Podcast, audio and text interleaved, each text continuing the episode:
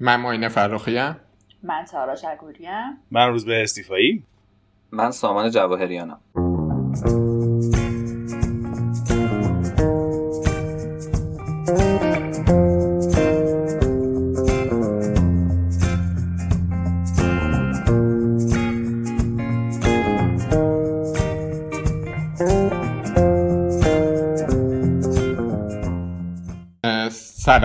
شما دارید به قسمت هشت فصل دوی پادکست هزار تو گوش می‌دید. فکر کنم بعد یازده محتوا یه سال تقریبا داریم قسمت جدی ضبط می‌کنیم.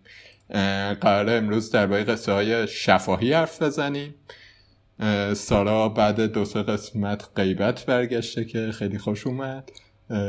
و مهمونا هم روزبه و سامان هستن که جدا جدا معرفیشون کنم مناسبت این که روزبه اینجاست. پادکست چیروکه که احتمالا همتون شنیدید. پادکستیه که توش روزبه قصه های آمیانه و شفایی رو تعریف می‌کنه. یه نکاتی هم دربارشون میگه. و سامان دانشجوی دکترای ادبیات سال هاست دانشجوی دکترای ادبیات تو مرحله دفاع هم هست که این چیزی که قراره ازش دفاع کنه مربوط به شعر نوع فارسیه که اون کارهایی که کرده به شکل پادکست توی پادکست ریرا قابل شنیدنه یا شاید هم یه کارهای دیگه کرده ولی به حال پادکست ریرا پادکستی درباره شعر معاصر ولی مناسبتی که الان اینجا هست پایان نامه ارشدشه که درباره قصه های نقادی کار کرده این از معرفی و این چیز. فکر کنم قبل اینکه اصلا وارد بحث شیم بگیم قصه های شفایی منظورمون چیه؟ سامان می‌خوای تو شروع کن؟ آره. ببین دو تا اصطلاح ما معمولا بکاریم راجع به این. مثلا میگیم قصه های آمیانه یا قصه های شفاهی. این لفظ شفاهی یه جورایی دقیق تره. چون وقتی این قصه آمیانه یه ابهامی هست. یعنی اصلا راجع به اینکه چی قصه آمیانه هست و نیست. مثلا بعضی ها میگن که قصه آمیانه اون چیزی که مثلا یه سبک آمیانه ای داشته باشه یا مثلا محتوای آمیانه داشته باشه. بعد این محتوای آمیانه هم مثلا خودش نگاه های مختلفی بهش هست. بعضی ها یه نگاه منفی دارن میگن که محتوای آمیانه یعنی که محتوای خرافی و مثلا نمی‌دونم دور از طرز فکر نمی‌دونم قشر فرهیخته و این حرفا بعضی هم نگاه مثبتی بهش دارن. اونایی که با نگاه خود چپتر نگاه می‌کنن میگن که خب مثلا یه سری ادبیات رسمی داریم که امیال طبقه حاکم و قدرتمند رو بازنمایی می‌کنه. یه ادبیات هم داریم مال طبقه فرودسته که امیال اونها رو بازنمایی می‌کنه. خلاصه می‌خوام بگم که خود چیز میشه این معیارا مختلف میشه و اصلا تو پیدا کردن مستاق این که چی قصه آمیان است و چی نیست ممکنه به مشکل بر بخوریم ولی وقتی میگیم قصه شفاهی در واقع یه معیار خیلی واضحی و اینجا وارد کردیم و اینه که این قصه ها یک شکل مکتوب استاندارد ندارن. یعنی که اینطوری نبوده که یه شاعری یا نویسنده یه روز اینو بنویسه این شکل اصلی اون کتاب باشه. این قصه ها رو اصلا یه نفر درست نکرده. حالا اصلا میگه ادبیات شفاهی ممکن قصم نباشه دیگه. گسترش از قصم بسیتر این ادبیات شفاهی یه نفر درست نکرده. راوی های متعدد توی زمانهای متعدد هی اینا رو گفتن هی هر راوی یه خود تغییرش داده یه خود شاخ و برگش داده و کم کم کم کم کم کم توی قرون بعضی وقتا اینا هی شکل گرفتن و هیچ وقت هم یه روایت ازشون نیست. روایت های متعدد ازشون هست و این روایت ها با هم خیلی فرق دارن. یه جورایی مثل چیز میمونه مثل تکامل زیست شناسی میمونه که مثلا هی جهش صورت می‌گیره یه عالمه جهش صورت می‌گیره. بعضی از این شکلا مثلا سازگار با محیط و باقی میمونه. این ادبیات شفاهی هم همینطوریه. هی هر راوی که تعریف می‌کنه یه چیزی کم می‌کنه یه چیزی زیاد می‌کنه. و در اثر اینا یه سری آثاری از اینا به اصطلاح حالا مثلا یه شکلهایی از این ادبیات شفاهی بین مردم باقی میمونه و غالب میشه و اینا. این کلیتشه که اصلا ادبیات شفاهی یعنی چی؟ خب مثلا یه چیزایی مثل اسطوره ها نمی‌دونم قصه های پریان دیگه. حتی مثلا روایت هایی که کم کم تکامل یا تکامل پیدا کرده و مثلا توی شاهنامه هست توی نمی‌دونم هزار یک شب هست جاهای مختلف هست. اینا کجای این طیفه قرار می‌گیرن؟ کجای ماجرا؟ ببین شاهنامه یعنی حماسه ها اینطوری یعنی اینطوری شکل می‌گیره. دقیقا بخش مهمی از روایت های حماسه اینطوری شکل می‌گیره. متا راجع به شاهنامه این اینطوری نبوده که فردوسی روایت های شفاهی رو جمع کنه. این یه زمانی ببین این, شف... این روایت شفاهی که وجود دارن یه زمانی مکتوب میشن. اون شکل مکتوبشون مثلا فریز میشه میمونه. بعد البته اون سیر شفاهی به کار خوش ادامه میده. خب؟ یعنی الان تو در به موازات شاهنامه فردوسی یه عالمه روایت شفاهی هم از این قصه های حماسی داری که خیلی هم با شاهنامه فرق دارن. امیر خادم یه قسمتی راجبشون گفت و خیلی هم قسمت خوبی بود. بنابراین یه زمانی این مکتوب میشه و دیگه میره از اون هیته ادبیات شفاهی خارج میشه. منتها این مکتوب شدن راجب این ادبیات حماسی ایران که صحبت کنیم مال خیلی قبل از فردوسیه. این فردوسی نیومده این کارو بکنه برخلاف تصور بعضیا. راجب حماسه ها اینطوریه. راجع به اسطوره اینا خب خیلی بحث وسیعه دیگه. یعنی خیلی دیگه خود از این بحث مثلا قصه آمیانه به شکلی الان می‌خوایم بگیم هم شاید خارج بشه دیگه. مثلا اسطوره ها خب مثلا یه خود جنبه آینی دارن. راجع به مثلا معمولا یه جور زمان ازلی صحبت می‌کنن که جهان چگونه شکل گرفت. معمولا خب, خب عرصه حضور خدایان و این چیزان که خب خیلی از موارد ادبیات شفاهی دیگه اینطوری نیستن. ما لحظه شکگیری اسطوره رو داریم. مثلا لحظه صفری که یه اسطوره شکل می‌گیره یا همینجوری نقد به نقد کم کم یه نه نداریم. آره طبیعتا نداریم دیگه. مثل مثلا این لحظه شکلگیری زبان که هیچ وقت نداریم. هیچ وقت شاهد تولد زبان نبودیم و فقط با فرضیه و اینا مثلا راجبش صحبت می‌کنیم. بعد یه سوالی روز به تو دارم. تو یه دوره که توی قرنطینه سرگرممون می‌کردی با قصه نظامی. قصه نظامی هم یه بخشی از همین ماجره ها بودن حفه کرد قصه نظامی هم به طور خاص حالا هفت پیکر شاید جاهای دیگه هم بشه گفت به طور خاص هفت پیکر که خیلی معلومه این وضعیت توش. نسبتشون تقریبا شبیه همینیه که سامان گفت. یعنی که خود اون قصه ها اینجوری که نظامی خودش که داره تعریف می‌کنه قصه ها رو اون هفته قصه رو همونجا توی داستان به شکل یه قصه شفاهی باشون برخورد می‌کنه. یعنی یه خانومی تو همون شکل کلاسیکی که انتظار داریم از این افسانه های شفاهی یه خانومی میاد این قصه رو شب برای همسرش تعریف می‌کنه. یعنی توی خود هفت پیکر اینا قصه شفاهی به حساب میاد. ولی اینا دارن به واسطه هفت پیکر مکتوب میشن و یه نسخه ای ازشون برداشته میشه. حالا به ادامه عمرشون دیگه معلوم نیست اینا یعنی ارتباطشون با هم دیگه دقیقا آدم نمی‌تونه راجع به حرف بزنه دیگه. ولی کاملا واضحه که یعنی ممکنه یه سری از روایت های شفاهی که بعد از مکتوب شدن هفت پیکر به وجود اومده اصلا ناشی از هفت پیکر بوده باشند کسی اصلا اون اصل قصه ها رو نشیده بوده. یه جایی این قصه رو براش خوندن اومده چیزی که یادش بوده رو تعریف کرده. ممکن هم هست که نه این دوتا در واقع اون قصه که بوده از قبل از هفت پیکر موازیه با این شروع کرده به رشد و ادامه. یه ویژگی دارن کلا قصه های شفاهی به این معناشون به خصوص این نوع افسانه ها اون اینه که خیلی شبیه موجودات زندن واقعا و خیلی هم نمیشه می‌دونی تو دقیق نمی‌تونی آخرش بگی این از کجا اومده دقیقا نسبتش با فلان یکی چیه. یه ذره محتاط باید بود توی نتیجه گیری راجبشون آره الان البته روزبه که یعنی بحث نظامی رو مواد هفت پیکر مطرح شد می‌خواستم که بگم حالا اینو الان همین الان دارم بلبداهه میگم. عرض خواستی می‌تونم بگن نگم. اسکندرنامه شاید خودش یه مثال دیگه ای باشه از مثلا نظامی و حالا بقیه همون هم اسرانش برای این دگردیسی مداوم این حالا استوره یا روایت آمیانه ای که داریم. یعنی توی دارابنامه ترسوسی توی اسکندرنامه نظامی توی بقیه نسخه هایی که وجود داره ما در عین حال داریم یک روایت شخصی حالا به نام اسکندر رو که در جستجوی آب حیاته و اتفاقاتی براش میفته رو می‌خونیم. یک سری اتفاقات دیگه هم داره در عین حال میفته براش که داستان در داستانه. یه حال هزار و یک شبی داره بازم که همونطور که روزبه گفت داره یک سری روایت های شفاهی رو دوباره مکتوب می‌کنه اینجا. این همین این مثال الان در لحظه به ذهنم رسید. چرا کردم بعد بگم ببخشید. بله. آره. بعد اون نکته که من می‌خواستم در مورد داستانهای پریان بگم در واقع یه قدم شاید دو قدم قبلتر از اون چیزی بود که الان داشتیم حرفش رو بیزدیم مطمئن نیستم جای خوبی باشه این که الان بخوام بگم یا نه.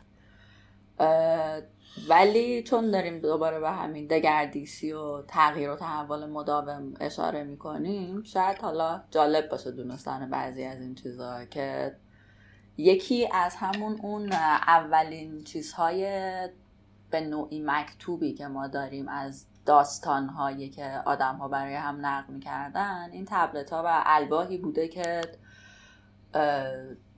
طبق معمول چه بین نهرین توی حالا منطقه مدیترانه و بقیه کشف شده و چیزهایی بوده که حالا ما اصطلاحا نوع یه ذره تکامل یافته ترش و نوع داستانی ترش رو میگیم فا. همون فیبل هایی که چرخیدن از یونا از همین خاور میانه در واقع شروع شدن رفتن به سمت مصر دوباره از مصر یه جهشی کردن رفتن یونان باستان. اونجا جمع شدن.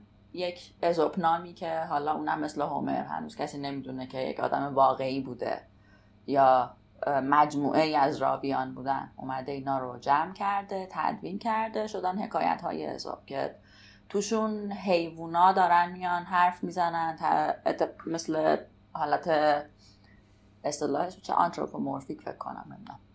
انسان نما هستن خلاصش که.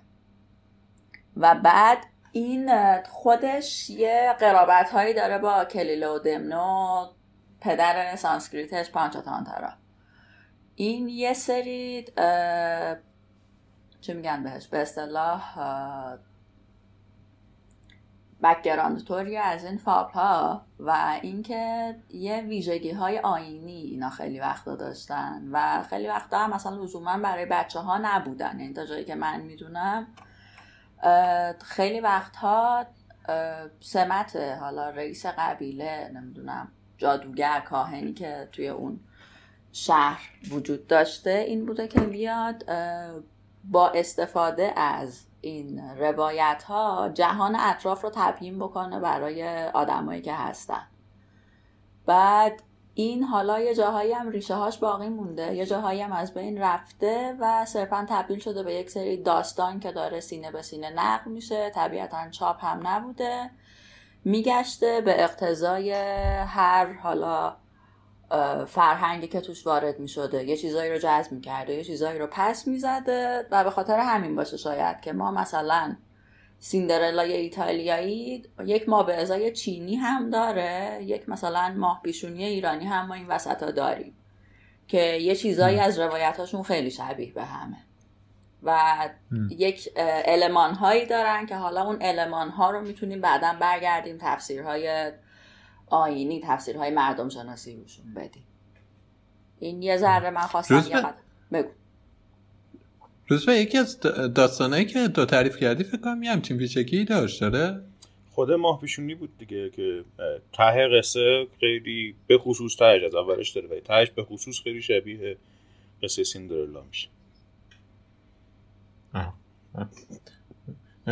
ولی خب مثلا چیزی که الان داریم ازش یعنی می‌خوایم ازش حرف بزنیم بعد این لندسکیپ نمای بزرگی که ترسیم کردیم چه می‌دونم مثلا تیکه اصوله ها تیکه های مکتوب شده ای که نقد به نقد شدن و اینا نیستش. تیکه هایی که واقعا شفاهی نقد به نقد سینه به سینه نقد شدن. آره؟ آره دیگه.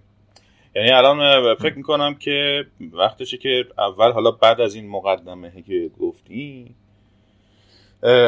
راجع این بحث رو که بخوای مثلا ریشه شناسی کنی که اینا از کجا آمدن ارتباطشون با انواع دیگه ادبیات و ریشه های ادبیات چیه؟ واقعا یه بحث خیلی خیلی گنده ایه احتیاج به یه مطالعه داره و من به طور خاص من اصلا بلدش نیستم. ولی اگه بخوایم راجع به اون چیزی که همین الان دستمونه حرف بزنیم فکر کنم باید اول یه تقسیم بندی بدیم راجع به دست کم این دو نوعی که به طور خاص من و سامان روشون یه مقداری کار کردیم که دو نوع مختلف در واقع از ادبیات و قصه های شفاهی و شامل میشه. که چی ببین خیلی حالا من کلی بگم توضیح بیشترش رو به خصوص در مورد نوع خودش سامان بده بهتر. ولی کلا میشه اینطوری در تقسیم بندیشون کرد. حالا من یه اسم سردستی براشون می‌ذارم. یه دستشون قصه های نقالی که نوعی از قصه های شفاهی که خیلی طولانی ترند معمولا نقل های خیلی طولانی دارن و اصلا روایت شدنشون به واسطه پیشه یه سری آدم به عنوان نقال بوده. حالا تو بحث در واقع بیشتر راجع به ویژگیاش حرف می‌زنیم. یکیشون هم اون نوعی که توی چیروک حالا به طور خاص مثلا میشنوین که شاید مثلا اسم افسانه ها براشون اسم بدی نباشه. یه سری قصه با طول های مختلف با زمینه های مختلف که سنفی کار نمی‌کردن. یعنی نقل کنندهشون قصه گوشون هر کسی می‌تونسته باشه. و معمولا یادآور اینن واسه ماها که احتمالا تو جمعای خانوادگی و احتمالا برای بچه ها تعریف می‌شدن. نه لزوما ولی احتمالا. بستر و محل نقلشون اینطوری بود. خب یه چیزی قبل اینکه وارد این بچه ها بشیم من بپرسم. این فابل ها که سارا داشتیم می‌گفتی برای کی تعریف میشه؟ ببین واقعا نمی‌دونیم برای کی تعریف میشن. چون ما که اون موقع نبودیم و چیزی که حالا به صورت مکتوب یا حالا با چه میگن؟ داکیومنت چی می‌شد به فارسی؟ مستندات برامون باقی مونده. اینه که چیزی که با مستنداتش رو داریم در واقع اینه که یک سری داستان بودن که حالا در قرون بعدی اومدن اینها رو برای بچه ها تعریف کردن. ولی یه سری از این روایت های اولیه که توی قرون 16 و 17 مثلا شروع کردن به جمع آوری شدن و حالا به نوعی مکتوب شدن تو 16 و 17 میلادی دارم میگم و مثلا خواستگاه خیلی هاشون هم حالا ایتالیا بوده و فرانسه یعنی از سنت داستان گویای اونجاها داشته می اومده و دربارهای اونجا بعضن.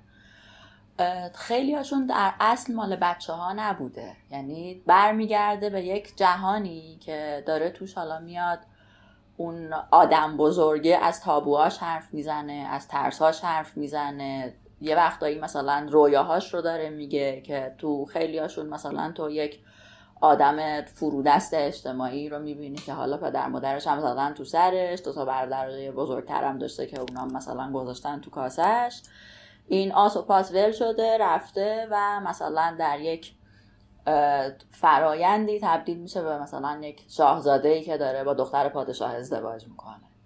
یه بخشیشون و خیلی هم خون و خون ریزی توشون زیاد بوده. حالا اینو روزبه که صحبت با, با منزه می‌کرد که می‌گفت اصلا اینا واقعا برای تنبه بچه ها بوده. یعنی برای این بوده که یه ذره بچه مثلا عبرت بگیره نصف شب پا نشه بره مثلا تو جنگل. این همون سنتیه که بعدا به پیکارسک می‌رسه؟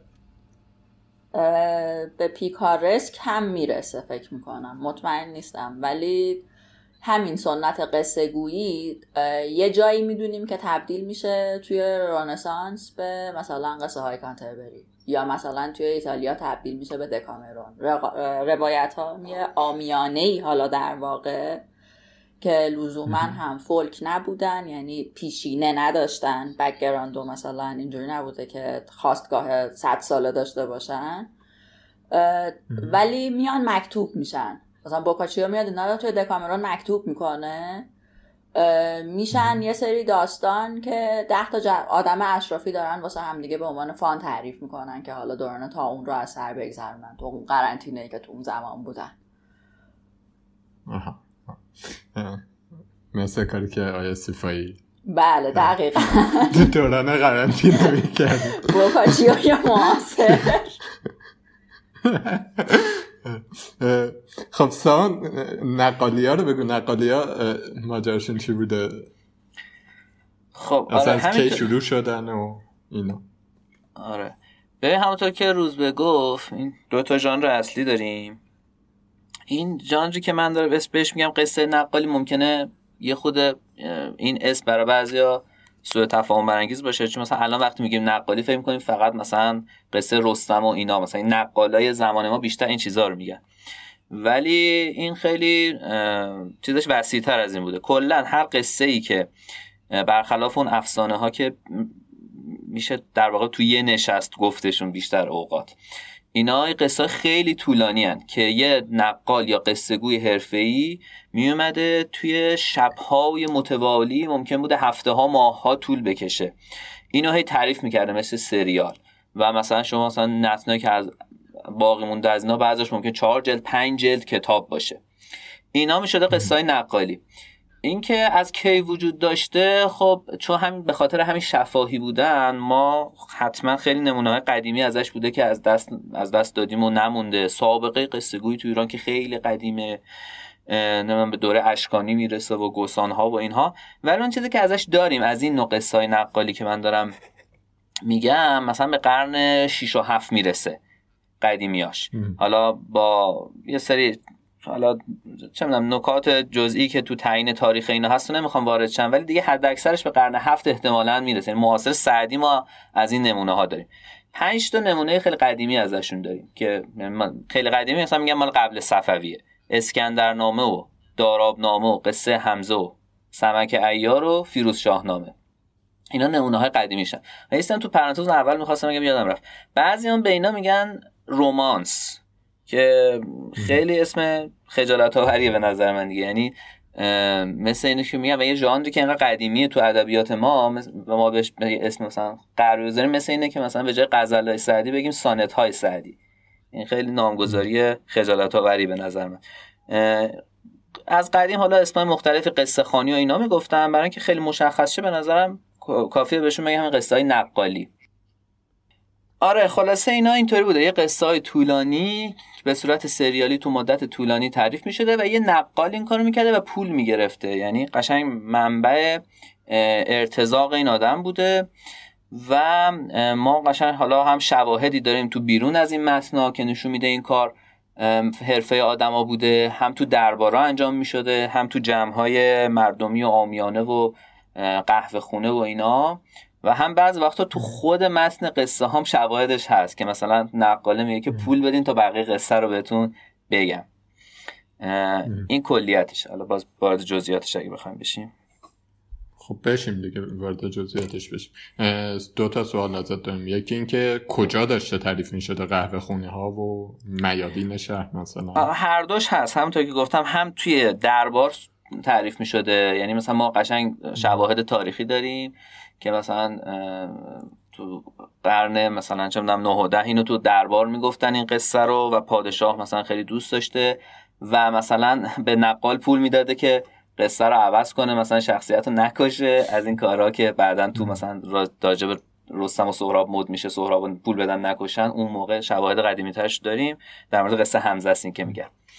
و هم توی به قول تو میادین و حالا مثلا قهوه خونه که از دور صفوی پیدا میشه یعنی توی جمع مردم عوام انجام می‌شده. توی هر دوش وجود داشت. سوال بعدیم اینه که مثلا اه، تعزیه توی این ژانر کلا قرار نمی‌گیره نه؟ نه دیگه تعزیه اصولا چون نمایش کاملا یه جور نمایش آمیانه است با اینا فرق می‌کنه.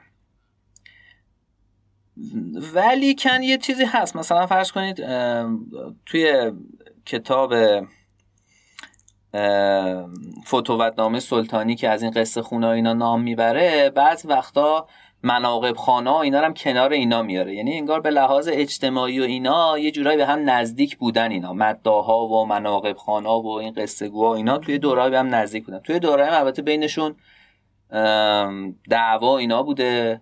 به خاطر اینکه مثلا اونایی که به لحاظ محتوای کارشون دیگه یعنی مثلا رقابتی می‌دیدن بعضی وقتا مثلا بین کار خودشون اون مداها و مناقب خانه و اینا با این نقالایی که قصه های حالا دیگه می‌گفتن بعضی وقتا. تو اینا بعضی وقتا قصه های مذهبی طور می‌گفتن دیگه مثلا قصه حمزه و ابو مسلم نامه و اینا که بار مذهبی و سنگینی داره. بعد مثلا اونایی که توی درباره که خب مشخصه برای دربار داره گفته میشه دیگه.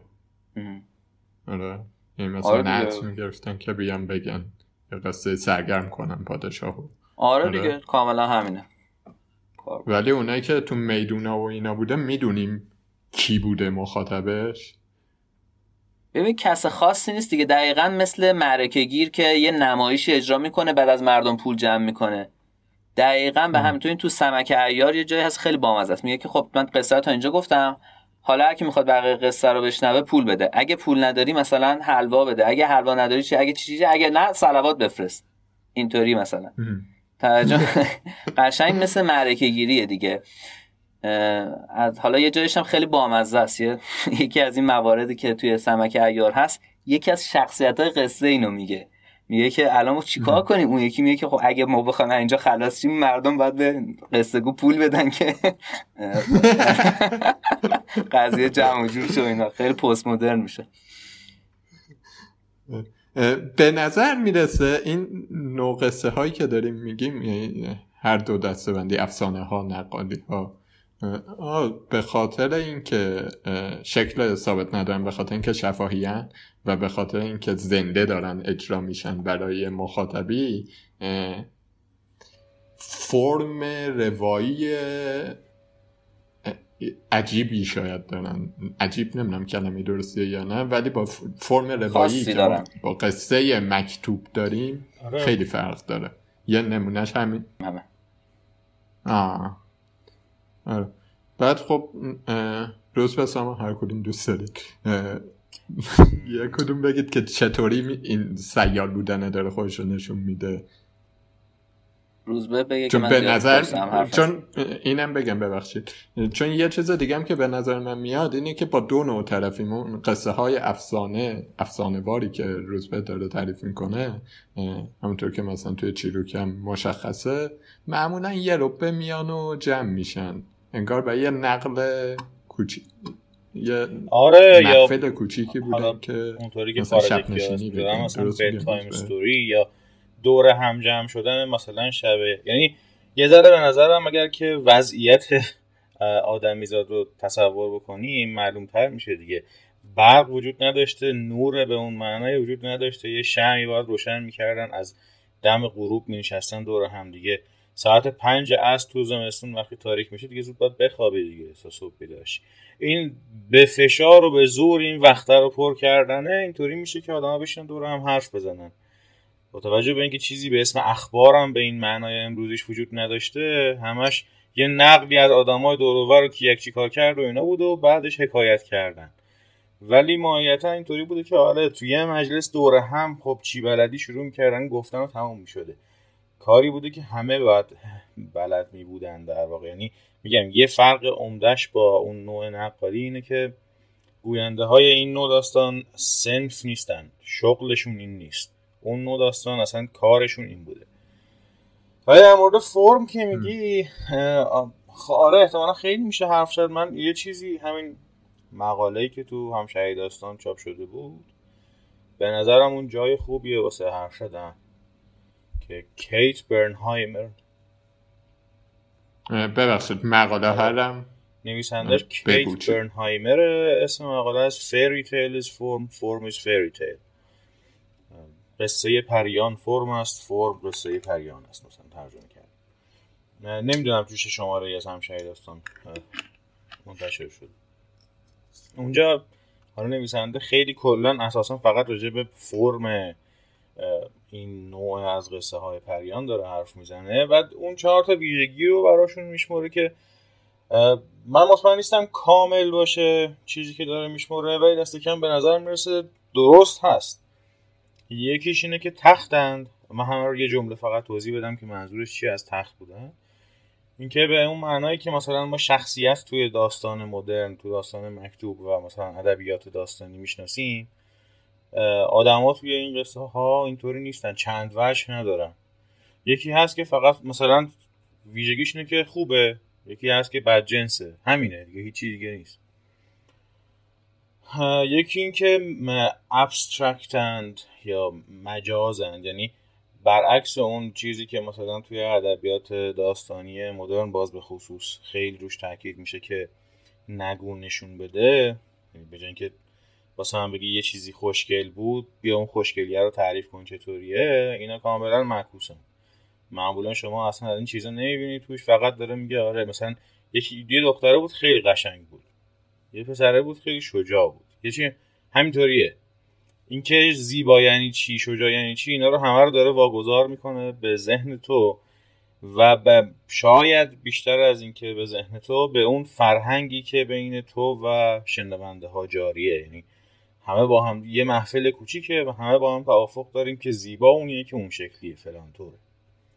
یعنی نرم ها رو داره تثبیت می‌کنه انگار تو خودش دیگه. یکی دیگه‌ش منطق شهودیه باز اسمشو می‌ذاره intuitive logic فکر می‌کنه که میگه که چیز لزوما پیوستگی منطقی نداره قصه. یعنی شما از این جمله به جمله بعدی لزوما اینا اثر همدیگه نیستن. یه سری اتفاقاتی داره توش میافته که خیلی وقتا ارتباط سلسله وار منطقی ندارن فلان اتفاق میفته بعد فلان اتفاق دیگه میفته مثلا تو همین قصه ننه خمیره اگر که حالا چون جدیدتره تو ذهن خودم باشه آقای زنه رو می‌بره خونهشون بعد در رو گل می‌گیره زنه رو می‌ذاره اون تو میره. خب؟ خیلی راجع به منطق این صحبتی نمیشه. ولی عجیب ترش اینه که بعدش که برمیگرده زنه مرده. بعد می‌بره جنازه زنه رو برمیداره می‌بره پیش مامان باباش. میگه خب این مرده که دیگه بده.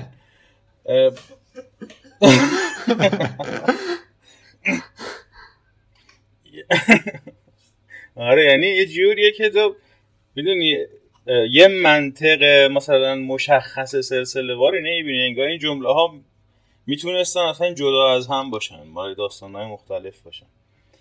من منظورش از این شکل اسپوزاری که منطق شهودی بهش میگه دقیقا همینه. منطق توی خودش نیست. این شکل برخورد منطقی که باش میشه این قصه ها رو خون منطقی که تو اون جمع بوده. نه توی متن. آدما دور همدیگه شهود می‌کردن دیگه. سوال براشون پیش نمیاد که خب آخه چه کاریه؟ این مرد رفت یکی دیگه رو گفت حالا یکی دیگه بدین و آخرش اینه که جا جادو توش عادیه عادی سازی جادوه. به قول خودش مثلا باز مثال می‌زد با مزه میگفتش همونو بگم.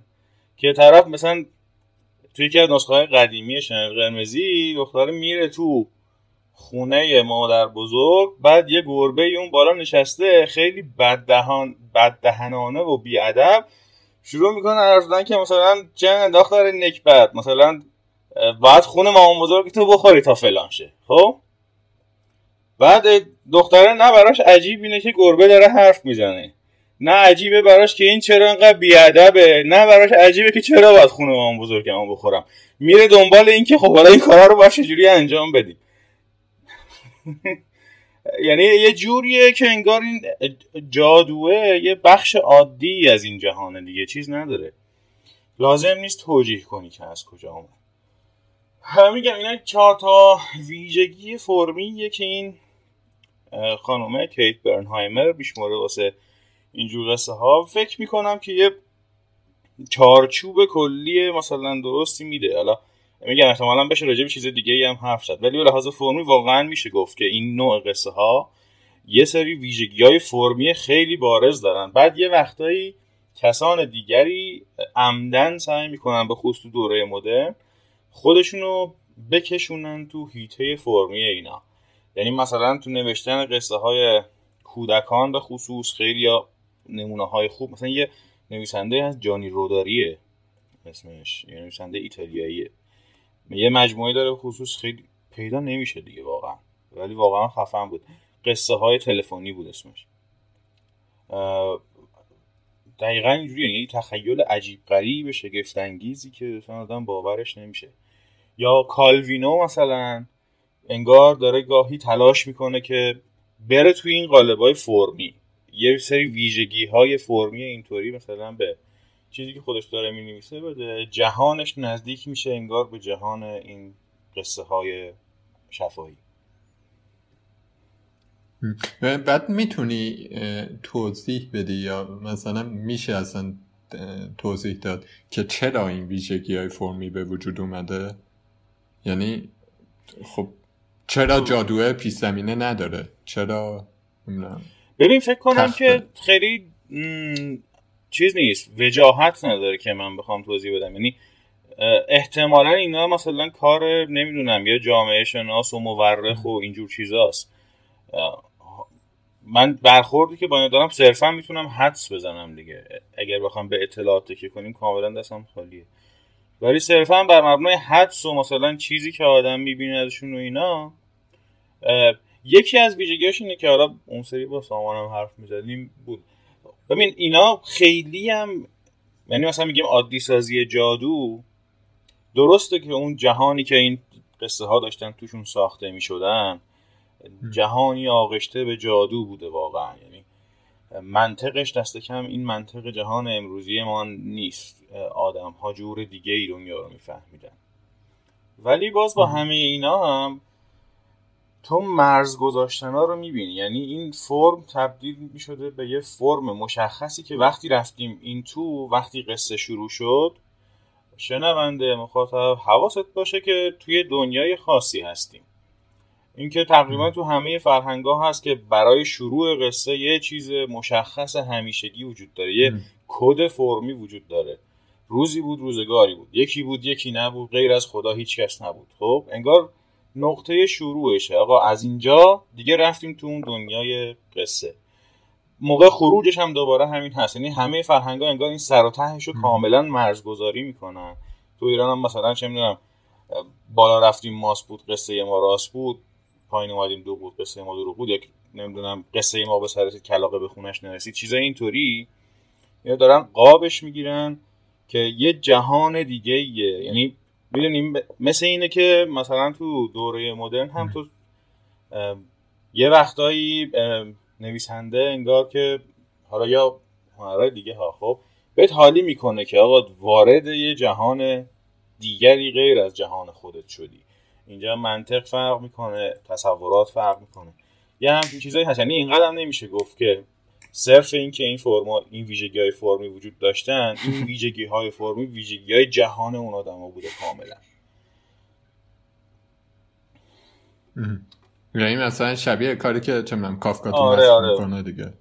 جمله اول آره. سوسک شد دیگه از اینجا به بعد آره دیگه که اول تو اول این جمله قصه وقتی سوسک میشه دیگه شما خیلی نمی‌تونی توقع داشته باشی که با منطق جهان خودت بخواد بره جلو.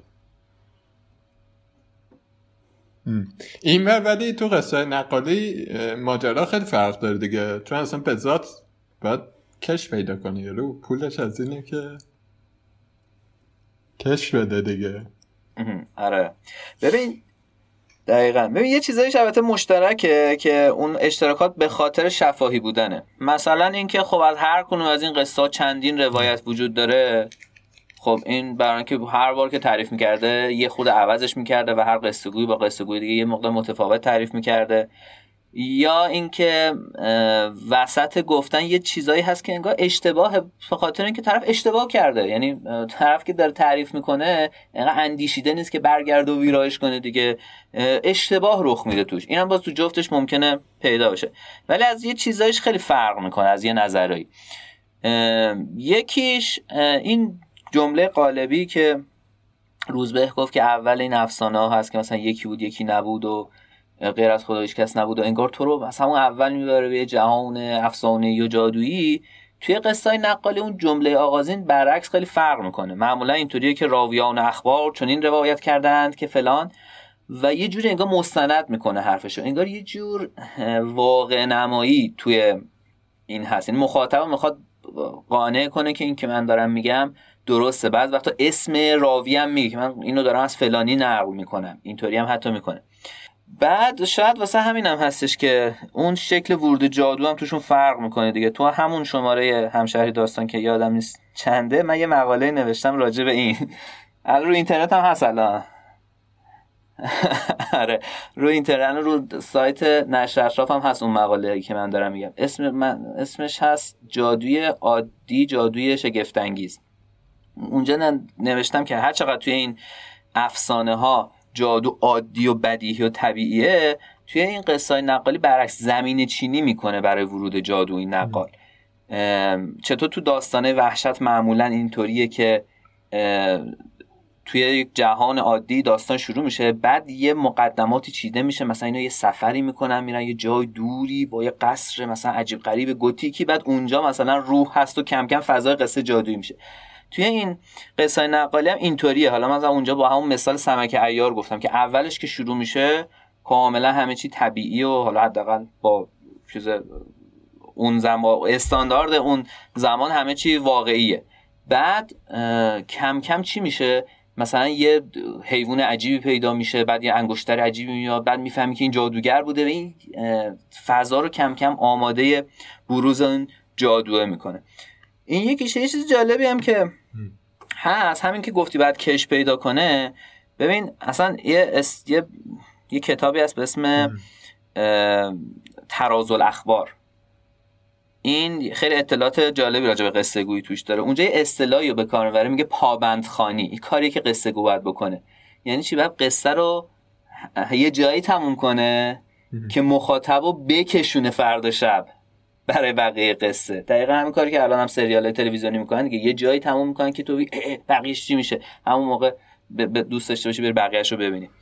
و این کارو خب بعضیشون واقعا خیلی خوب بلد بودن دیگه. میگم هفته ها ماه ها مخاطب دنبال خودشون میکشوندن. و این خصلت سریالی یه سری ویژگی ها داره یکیش اینه که اینا انگار هیچ طرح کلی ندارن. و کاملا اپیزودیکه و یه طوری که تو فکر می‌کنی تا ابد این قصه رو طرف می‌تونه ادامه بده. مثل این سریال هایی که امروز هم داریم که سالها پخش میشن. تا ابد واقعا طرف می‌تونه ادامه بده. بعد یک ویژگی دیگه هم اینه که مثلا شما نگاه می‌کنیم اینه که یه شخصیتی رو با آب و تاب شدید و عجیبی وارد می‌کنه اون قصه گوه نقاله. بعد مثلا یه خورده جلوتر که می‌رسی یهو این به طرز احمقانه میمیره. دیگه خسته شده بوده از دست اون شخصیت. یهو میگه آره مثلا یهو هم مثلا اینم افتاد مرد مثلا. یه جایی از قصه این کارکردش دیگه نداره. از این سریالی بودن است دیگه. یا یه چیز دیگه مثلا تکرار خیلی زیاده تو اینا. یه سری توصیفاتی هست. مثلا توصیف ظاهری پهلوونی یا توصیف مثلا اسبی یا جنا صبح شدن شب شدن اینا ممکنه که با شکل خیلی شبیه به هم بارها بارها تو یکی از این کتابا تکرار بشه. تا این چون در طول مثلا زمان طولانی بوده برای مخاطبه زیاد شاید آزاردهنده نبوده. تا اینکه الان ما اینا رو که کتاب داریم می‌خونیم. هر وقت ما داریم بشه کتاب می‌خونیم و یادمون باشه که اینا کتاب نبودن دیگه. اینا شفاهی بودن. این شکل اصلیشون این نبوده. اینم یه ویژگی دیگهشه. یه چیزی می‌خواستم بگم. این تیکه که گفتی همین پابند خانی که گفتی چه شگردی داشتن؟ حالا یه شگردی اینه که تعلیق درست کنی دیگه تعلیق تو آره دیگه معمولا همینطوری. البته ما یه مشکلی که داریم اینه که الان توی شکل مکتوب این کتابا که داریم ما دقیقا معمولا نمی‌تونیم بفهمیم کجا یه جلسه تمام میشه جای شروع می‌شده. می‌دونی؟ اون چیزاشو حذف کردن. ببین مثلا توی ابو مسلم نامه این کتاب که میگم چهار جلده خب؟ یه جاییش تو ما این عبارت رو می‌بینی. باقی داستان فردا شب. خب این بارها و بارها بوده دیگه ولی ننوشته اون کاتبی که اینو مینوشته. خب یه جا شانسی نوشته. ما الان تو شکل چیزش دقیق نمی‌تونیم ببینیم که کجا شروع میشه میشه حد زد ولی واقعا نمیشه فهمید کجا شروع می‌شده کجا تمام می‌شده. ولی کلید اصلیش قاعدتا همون تعلیق است دیگه. یعنی یه جایی که خیلی تعلیق آمیزه قصه رو قد نگه داره که طرف برسه. آها اینو خواستم بگم ببخشید. این وقت یه جالبه که این گفتم یه سری وصفای تکراری هست. اصلا ما یه کتابایی داریم تراز الاخبار اصلا بیشتر حجم کتاب همینه. که یه عالمه چیز وصف و نمی‌دونم شعر و ایناست برای وصف اینجور وصفای قالبی که طرف باید آماده داشته باشه و بگه. وصف معشوق و نمی‌دونم اسب و پهلوون و فلان اینا. مثل جنگ میمونه گلچین میمونه. یه عالم از اینا که طرف استفاده کنه. وقت تو این متن کتابا به این تیکه که می‌رسی یهو می‌بینی سبک عوض میشه. یهو یه خود مثلا ادبی تر و آراسته تر و مصنوعتر و اینا میشه. الان که بحث ثبتش رو گفتی فکر کنم جا افتادون اولش قرار بود بگیم اینو. اینا چی شده اصلا ثبت شدن؟ یعنی کجای تاریخ بوده که یه سری آدم تصمیم گرفتن که اینا دیگه بس شفایی باشن بعد ثبت شن. چی جوری این قصه های نقالی دو جور ثبت شدن. خب یه جورش یک چیزی ما داشتیم به اسم تومار. این تومار لزوما کاغذ لوله شدم نیست اسمش تومارمون که شکل شکل کتاب باشه. این تومار یه روایتی بوده از قصه که یه قصه گو می نوشته برای بقیه قصه گوها که یاد بگی این قصه اینطوریه بخواین تعریف کنید. بعض وقتا اینطوری مکتوب شده به دست ما رسیده. و تو باز متن بعضی از این داستان ها نشونش هست که این احتمالا تومار بوده. مثلا فرض کن وسط قصه میگه مثلا اینجا رو خوب باید تعریف کنی یا مثلا. یه همچین عباراتی توش هست. این یه روششه که مکتوب بشه. یه آره آره. یا یه جاهایش خیلی اون وقت برعکس خلاصه میشه. مثلا معلومه که اون شکل نیست که تو مجلس قصه طرف می‌گفته. مثلا سرفصلوار میشه. حالا حوصله نداشته چی بوده. مثلا میگه به آنجا رفتن و فلان کارا کردن و چند خطش اینطوریه مثلا. خلاصه اینطوری شد. آره آره. حوصله ندارم دیگه. خودت بگیر مطلب. آره. این یه روش. یه روش دیگهش اینه که قصه گو که تو مجلس داشته قصه رو می‌گفته یه نفر همونجا اینو تند نویسی می‌کرده. اینو دیگه قصه گو نمیشه سر فرصت به شکل تومار بنویسی یه نفر تند نویسی می‌کرده. و این چیزی که مثلا راجع به سمک عیار زودتر گفتم این قشنگ معلومه که حاصل تند نویسی دیگه که حرف یارو رو که گفته آقا به من پول بدینم نوشته. می‌دونی؟ ولی اونم البته چند تا مورد محدوده تو اون کتاب پنج جلدی ها ولی هست. یا مثلا همون باقی داستان فردا شب نشونه همینه دیگه که این یارو داشته تند نویسی یا مثلا وسط تو حسین کرد یه نمونه جالبیه. مثلا نقاله وسط قصه میگه مستمان اینجا الحق جای شیشکی است قشنگ معلومه که حرف یارو رو توی مجلس نقاله نوشته. این دوتا روش عمده ایه که این قصه مکتوب شدن به دست ما رسیدن. وگرنه علل اصول اینا نباید مکتوب می‌شدن دیگه. یعنی شکل طبیعیشون شفاهی بوده کی مجتمع شدن؟ یعنی مثلا سمک ایار این نسخه ای که الان دست ماست همون نسخه تومار نویسی شده یا حالا تون نویسی شده است؟ میگم یه نسخه است اصلا. من خودم مثلا در مورد حسین کور چند تا نسخه دیدم. یعنی تصیحات مختلف با طولای مختلف. بله.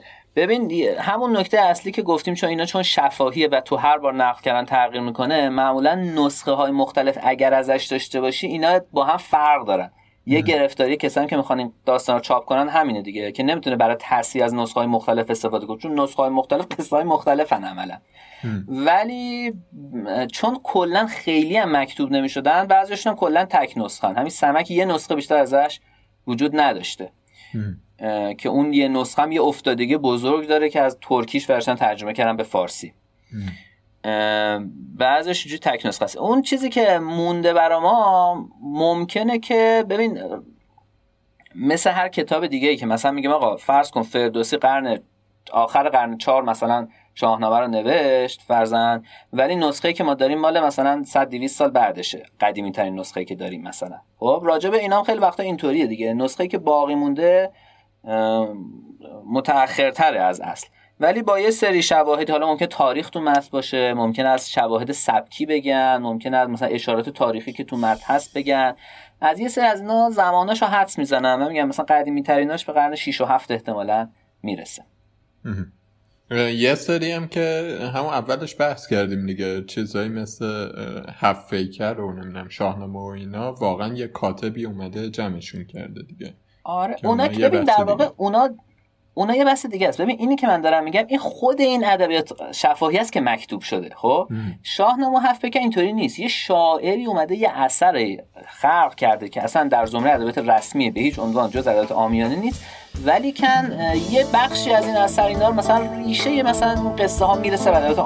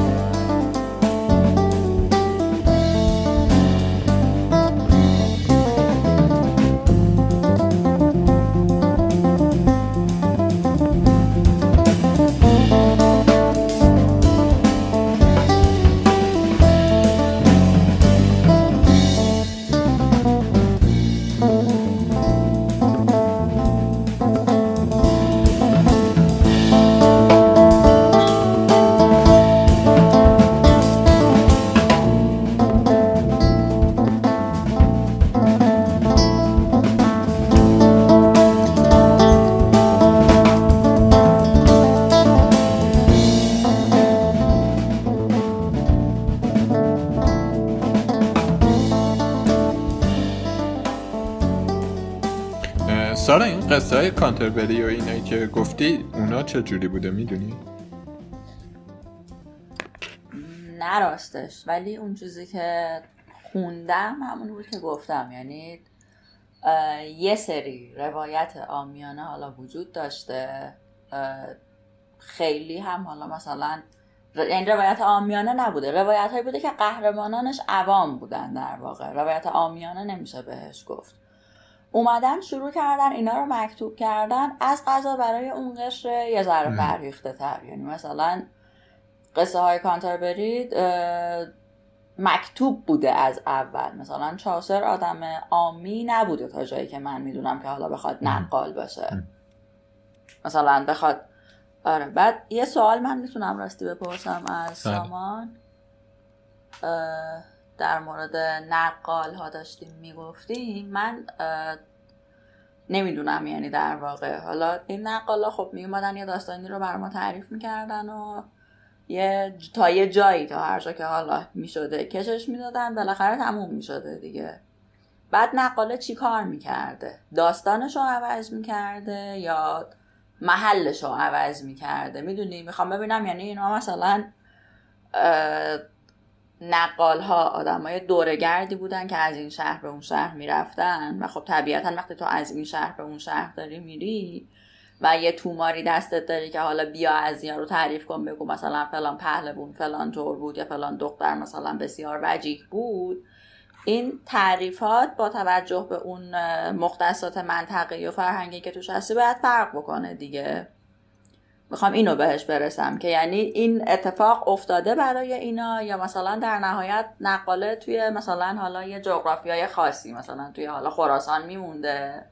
نهایتا از یه دهی می‌رفته به یه ده دیگه ای ولی بافت داستانش عوض نمی‌شده با توجه به اینکه حالا مخاطبینش یه بافت فرهنگی داشتن. والا نمی‌دونی جواب مستند نمی‌تونم بهت بدم. خیلی دقیق. فکر می‌کنم هر دوش می‌تونسته باشه. یعنی ممکن بوده یه قصه بگه بعد این تماشه بره سراغ قصه دیگه. ممکن بودم حتی قصه رو ناتموم بذاره. یه نکته هم که هست اینه که بعضی از این قصه ها مثلا این سمک ایار که پنج جلده ناتمومه بازم تموم نشده قصه. حالا ما نمی‌دونیم که این نقاله نتونه نتونسته قصهش رو تموم کنه به دلیلی مرده اصلا یا اونجا دعواش شده نتونسته بره یا اونجا زلزله ما که نمی‌دونیم که چی شده که. واقعا قصه رو تموم نکرده یا نسخه ما ناتمومه. شاید واقعا نسخه ما ناتمومه. اینو نمی‌دونیم. چون واقعا دیگه بسته به شرایطیه که اونجا رخ می‌داده دیگه. این هر دوش می‌تونسته باشه. ممکن بوده که طرف اونجا که قصه رو تموم کرد یه قصه دیگه همونجا شروع کنه یا اینکه بره و همون قصه رو جای دیگه بگه. ولی یه چیزی رو در نظر بگیره اونه که خیلی نمی‌تونستن این احتمالا جابجایی انجام بدن به خاطر همون نکته که گفتی به خاطر مسائل زبانیش. توی تراز الاخبار یه اشاره هست. الان عین عبارت طرف یادم نیست ولی میگه که مثلا قصه رو تقسیم می‌کنه و یک قصه یک بخش میگه قصه گوان توران فکر کنن که منظورش همین ماورا نهر رو فرض کنید تاجیکستان امروز اینجا هاست. بعد یه چیزی راجع به زبون اونا میگه که مثلا انگار این که میگه که زبانشون فسیح نیست زبون محاوره نیست. و خب طبیعی دیگه یعنی در زمان قدیم در قیاب مثلا آموزش پرورش یکسان و رسانه های جمعی و اینا خیلی زبان معیار اینطوری نبوده. یعنی خیلی مردم دانش زبانیشون بیشتر محدود بوده توی حوزه گویش های خودشون. واسه همین اگه یه مقدار از جغرافی فاصله زیاد می‌شد واقعا این مشکل ایجاد می‌کرد. برای همین احتمالا خیلی نمی‌تونسته این محدوده فعالیتشون گسترده بشه. به عنوان یه حدس دارم میگم. این ور چی رتبه؟ در قصه های خانگی. خب بذار من یه ذره اینطوری بگم.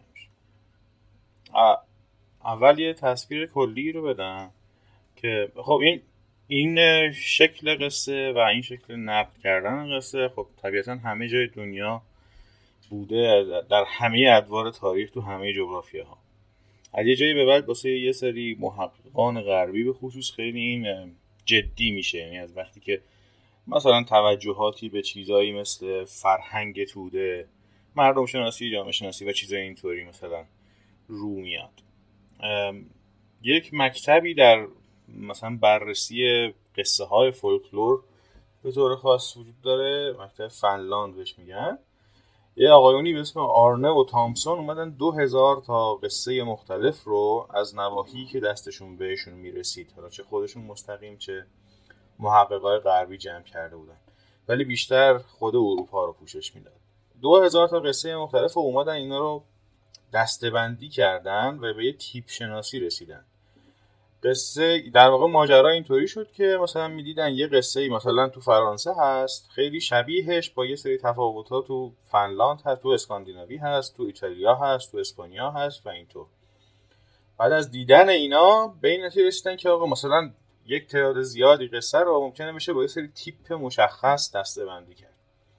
دو هزار تیپ مختلف در واقع در آوردن اینا که قصه های مختلف توی اینا می گنجیدن این مثلا اولین تدوین جامعیه که روی قصه های شفاهی انجام شد.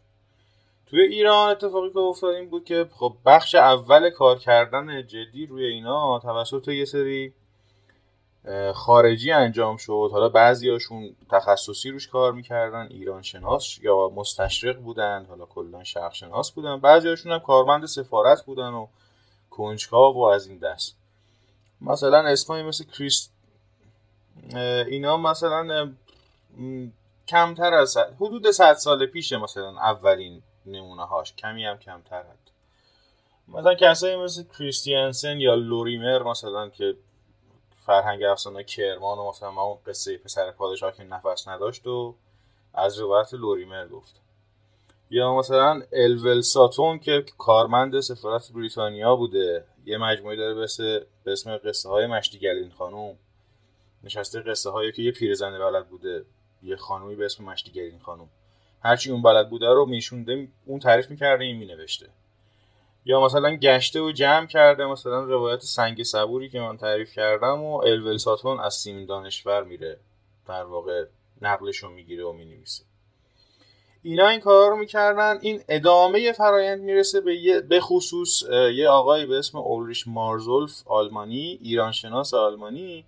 که این میاد شروع می‌کنه برای پایان نامه دکتراش اگر اشتباه نکنم اون تیپ شناسی آرن تامسون رو راجع به داستانهای ایرانی هم اجرا می‌کنه. و یه جوری می‌رسه به تیپ شناسی داستانهای ایرانی یه کتابی به اسم طبقه بندی قصه های ایرانی. سروش با چاپش کرده.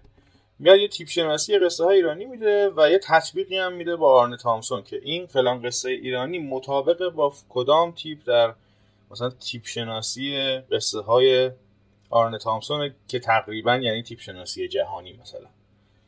یعنی شما از این طریق مثلا می‌تونی مثلا وقتی زنگ صبور رو توی این طبقه بندی مارزورف پیداش می‌کنی می‌تونی از شماره تیپش بری پیدا کنی که مثلا تو تیپ شناسی آرن تامسون این تیپ این قصه با تیپ سیند... سیند... سیندرلا یکیه. حالا بخشایش البته خب؟ ولی منظورم اینه که شکلی که الان داریم جلو این این شکل رو حالا اگر که فرصت بشه در ادامه کار بازم یه من باش کار دارم. این شکل برخورده با طبقه بندی قصه های شفایی فقط یه تیکه دیگر اضافه کنم بهش که خود ایرانیا کار جدی که روش کردن عملا اولین نمونه قابل اعتناب و مفصلش مال آقای به اسم فضل الله محتدی مشهور به صبحیه. بهش می‌گفتن بابا صبحی یا عمو صبحی. این آقای صبحی یک هفته بعد از افتتاح رادیو توی ایران برنامه کودک رادیو رو شروع می‌کنه اجرا کردن. و اولش اینطوری بوده که قصه مرزبان نامه و مولوی و اینجور چیزا تعریف می‌کرده و از یه جایی به بعد شروع می‌کنه به کار کردن روی قصه های شفاهی. از ملت هم می‌خواد که اگر که مثلا دستشون می‌رسه از مامان بزرگا و فلان و اینا بچه ها که حالا سواد دارن بنویسن و بفرستن. خیلی مقدار زیادی جمع آوری می‌کنه. خیلی استقبال عجیب غریبه و ظاهرا اینطور که برمیاد خیابون خلوت کن بوده برنامهش. یه مقدار قصه زیادی جمع میشه و اون عملا یکی از اولین نمونه های گردآوری اینطوریه. منتها کار صوفی اشکالی داره. اونم اینه که شبیه کار من توی چیروکه. استناد علمی نمیشه بهش کرد دیگه. یعنی اصل روایت رو شما نداری. این میریخته رو هم دیگه بس شروع می‌کرده با زبون خودش تعریف کردن. خب آره من می‌خواستم اینو ازت بپرسم که واسه همچین قصه های استناد علمیش چجوریه؟ یعنی چه خودت که می‌خوای تعریف کنی یا چه کسایی که تا الان مکتوب کردن رو چه حسابی اومدن گفتن که مثلا این قصه اینجاش اینجوری میشه؟ خب همینو الان بهت میگم. ببین عملا کسی که بعد از صبحی اولین کسی که کار درست حسابی رو اینا می‌کنه یه آقای به اسم انجوی شیرازی. خیلی اسم بزرگیه تو این حوزه. اون اولین کسی که میاد یه شکل و قیافه ای به انجام دادن این کار میده و بعدا عملا کاری که انجام میشه رو پایه کارهای انجوی شیرازیه. اون اصرار خاصی داره که اینا باید با یه دقت و وسواس علمی ثبت شن و هیچ امانتدارانه هم منتقل شن. یعنی عینا ثبت و ضبط شن. اون چیزی که راوی داره تعریف می‌کنه. با زبان خودش حتی با لحجه خودش ترجیحاً با صدای خودش و با ثبت کامل اینکه کی بوده سنش چقدر شغلش چیه تحصیلاتش چقدر از کجا اومده نمی‌دونم همه اینا. شما مثلا توی متون غیر یعنی متون تحقیقی کارهای تحقیقی مثلا اسوقستاری که توی این زمینه هست نگاه می‌کنی تقریبا هیچ کدومشون یه قصه رو اینطوری نیست که نشسته باشن گفته خب قصه فلان این. اونایی که کار شده روشون اینطوریه که مثلا کارهای انجوی شیرازی یا مثلا اینا که قصه های مردم و اینا مثلا فرهنگ مردم و اینا مثلا گفته قصه فلان 6 تا روایت مختلف ازشه. بعد نوشته مثلا این راویش آقای فلانیه در انقدر ساله شغل این در فلانجا اون یکی آقای فلانیه در فلانجا با زبون خودش با لحجه خودش اصلا آوانگاری شده. یا اینکه اونی که دست کم دقتی داشته مثلا مثل الول ساتون ثبتش مستنده ولی خب یه نسخه هست یعنی مثلا فقط رفته پیش سیمین دانشور یه روایت از سنگ صبور داره. ولی اونو کامل نوشتتش عینا نوشتتش. نوشته از کجا اومده کی تعریفش کرده و این یه جوری انگار برخورد علمی باهاشون شبیه جمعآوری اشیای موزه شبیه گونه شناس جانور شناسیه انگار. خب؟ تو اینا رو جمع می‌کنی میگی مثلا آره از این تیره جانوران اینها این گونه های مختلف وجود داره مثلا بعد این نمونهش این نمونهش این نمونهش این نمونهش. این در فلان جا پیدا شده این در فلان تاریخ پیدا شده اینا. حالا در واقع اینا می‌تونن تبدیلشن مثلا وقتی بخوای بیاریش تو حوزه هنر و ادبیات این دقت احتمالا میره کنار از یه جهتی. تبدیل میشن به یه مثلا منبعی برای الهام یا اقتباس دیگه. یه چیزم فقط اشاره کنم این حوزه از یه جایی به بعد خیلی جذاب و مد شد. ولی واقعا کیفیت کار توی ایران خیلی وقتا سردستی بود. یعنی مثلا هدایت مثلا خیلی خوشش میومد از این کار. شاملو خوشش میومد.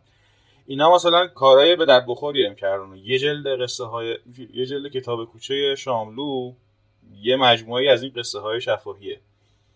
یا مثلا هدایت داره.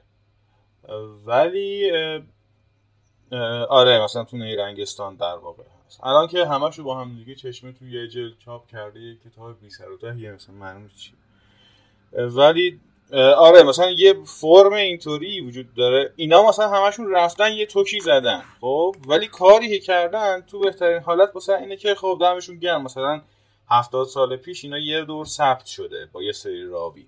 کار مدون نتیجه داری ازش در نیاوردن. این علت مد شدنش همین مثلا چیزه؟ وجه مردم شناسانه قضیه است. نمی‌دونم من ولی حس می‌زنم یه بخشی از قضیه دقیقا همونی باشه که سامان اشاره کرد. یعنی مد شدن تفکر چپیه. اینکه یهو تو ایران چون ما انقدر مثلا مردم شناسی فکر کنم هنوز هم مد نشده. به اون معنای تا الان هم هنوز مد نشده که مثلا علمیشو بخوای بگی. ولی توی دوره به طور خاص توجه مثلا فقرا و اخشار فرودست و وای اینا چقدر هنرمندن. هنر یعنی این. هنر این فرشه فلان. این این فضاها میاد بعد آره خب یعنی توجه می‌کنن بهشون. یه وقتایی ببین مثلا منظورم اینه. کاری که شاملو رو توی کتاب کوچه راجع به فرهنگ لغات خیابانی کرد بسیار کار چیزیه سر و تهدار و مشخصیه. یه ارزش علمی درست حسابی داره خب؟ یه چیزیه که کاملا روش کار شده زمان زیادی برده و همه اینها.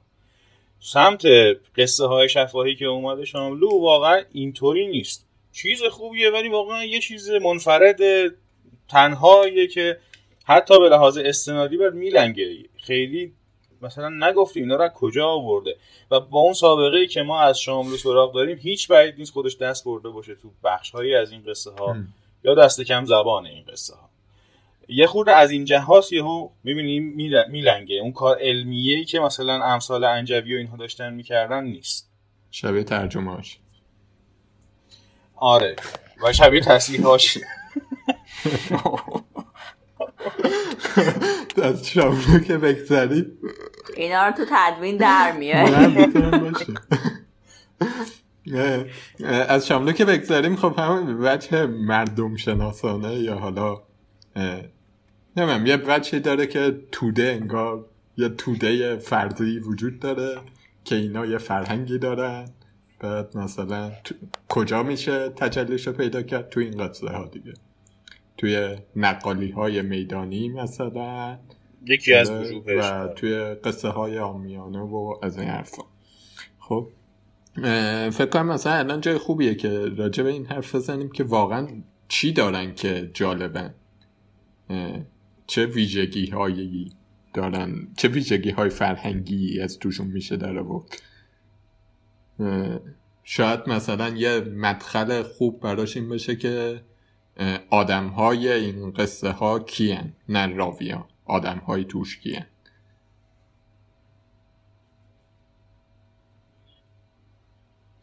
خب. من یه چیز کوچولو بگم بعد چون خیلی نمی‌خوام حرف بزنم راجبش یه وجهش اینه که اصلا اتفاقی که افتاد در کلیت ماجرا اینه که از اون اخ اخ و که قبلش می‌کردیم اینا مال نمی‌دونم آدم بی سواداست و این چرت و پرتا چیه و همه این حرفا. ببین انگار همه داشتن اعتقادی با اینا برخورد می‌کردن. بعد نگاه می‌کردم گفتم اه, اه, این چیه دارین میگین؟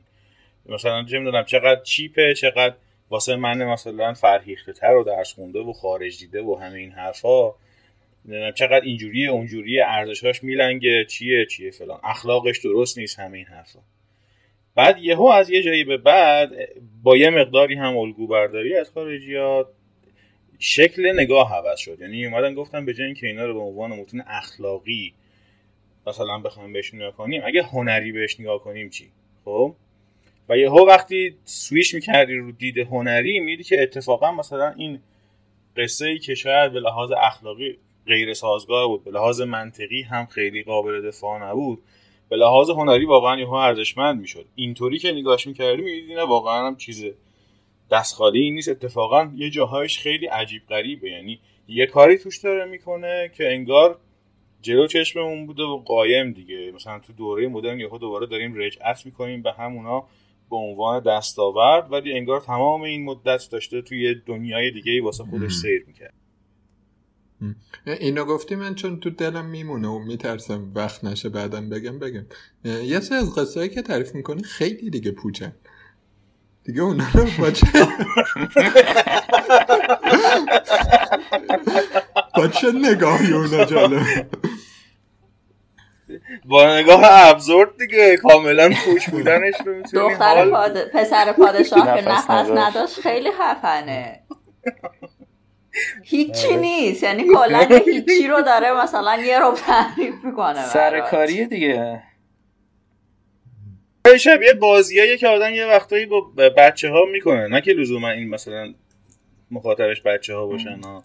ولی تو جریان یه مکالمه معمول با بچه ها وقتی می‌خوای زبان بازی کنی به خصوص با آدمی که تازه داره زبون یاد می‌گیره هنوز براش جدیده یهو اصلا خود به خود یه وقتایی این به لحاظ مضمونی کاملا پوچ ولی به لحاظ فرمی یعنی فرم بی مضمونه اصلا هیچ چیزی وجود نداره. فقط یه سری کلمن که یه فرمی گرفتن. فرم بی محتوا کاملا بی محتوا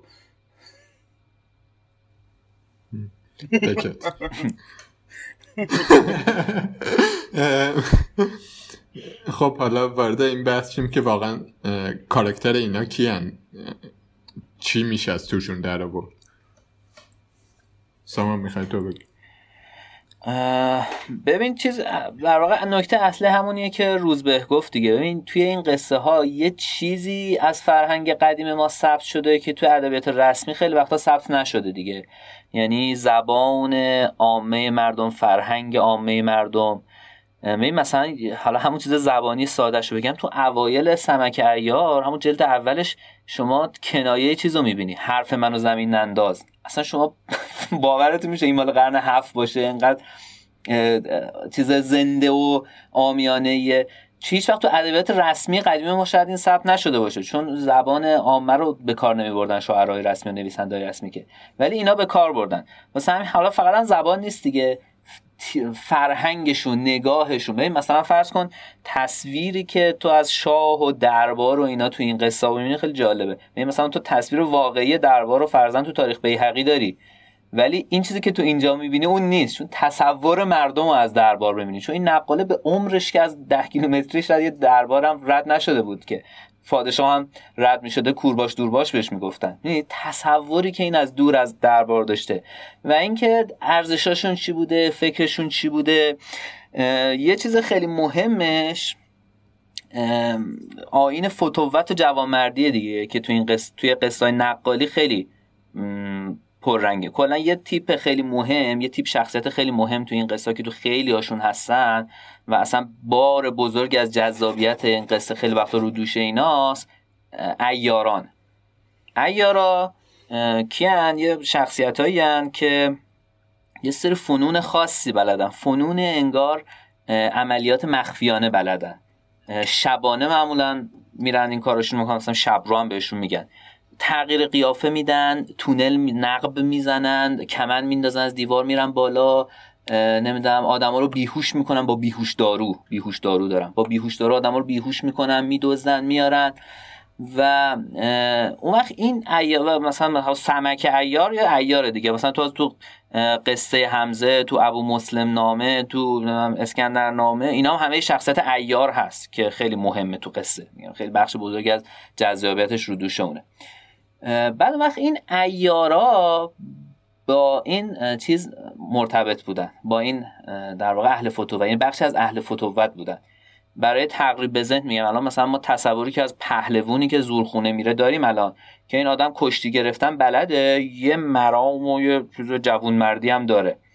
این ایارم اینطوری بودن. یعنی علاوه بر اینکه این فنون خاصه حالا شب رو باید بلد می بودن یه مرامای خاصی هم داشتن. مثلا این چی؟ مثلا اینکه عهد اگه با یکی میبستن تا پای جان سر این وای میسادن و مثلا اینو نمیشکستن. یا مثلا حق نون و نمک براشون خیلی مهم بوده. اگه با یکی هم سفره می‌شدن این دیگه ممکن نبوده به این طرف خیانت کنن. حالا این شکل ایدئالشه دیگه. همونطور که ممکن یه نفر زورخونه بره به این چیزا پابند نباشه ممکن بوده یه ایاری هم این چیزا پایبند نباشه. ولی اصل این بوده که این دوتا جنبه رو ایار باید با هم می داشته بعد این خب خیلی به طرز جالبی یه بخش مهمی این آین فتوت و جوانمردی یه بخش بخش مهمی از در واقع فرهنگ عامه ما در طی این قرون گذشته است. و این مثلا یه جایی که خیلی جالب مثلا نشونه هایش ضبط شده و ثبت شده و اینا تو همین قصه های آمیانه است و این شخصیت ایارا و کارهایی که می‌کنن اینا.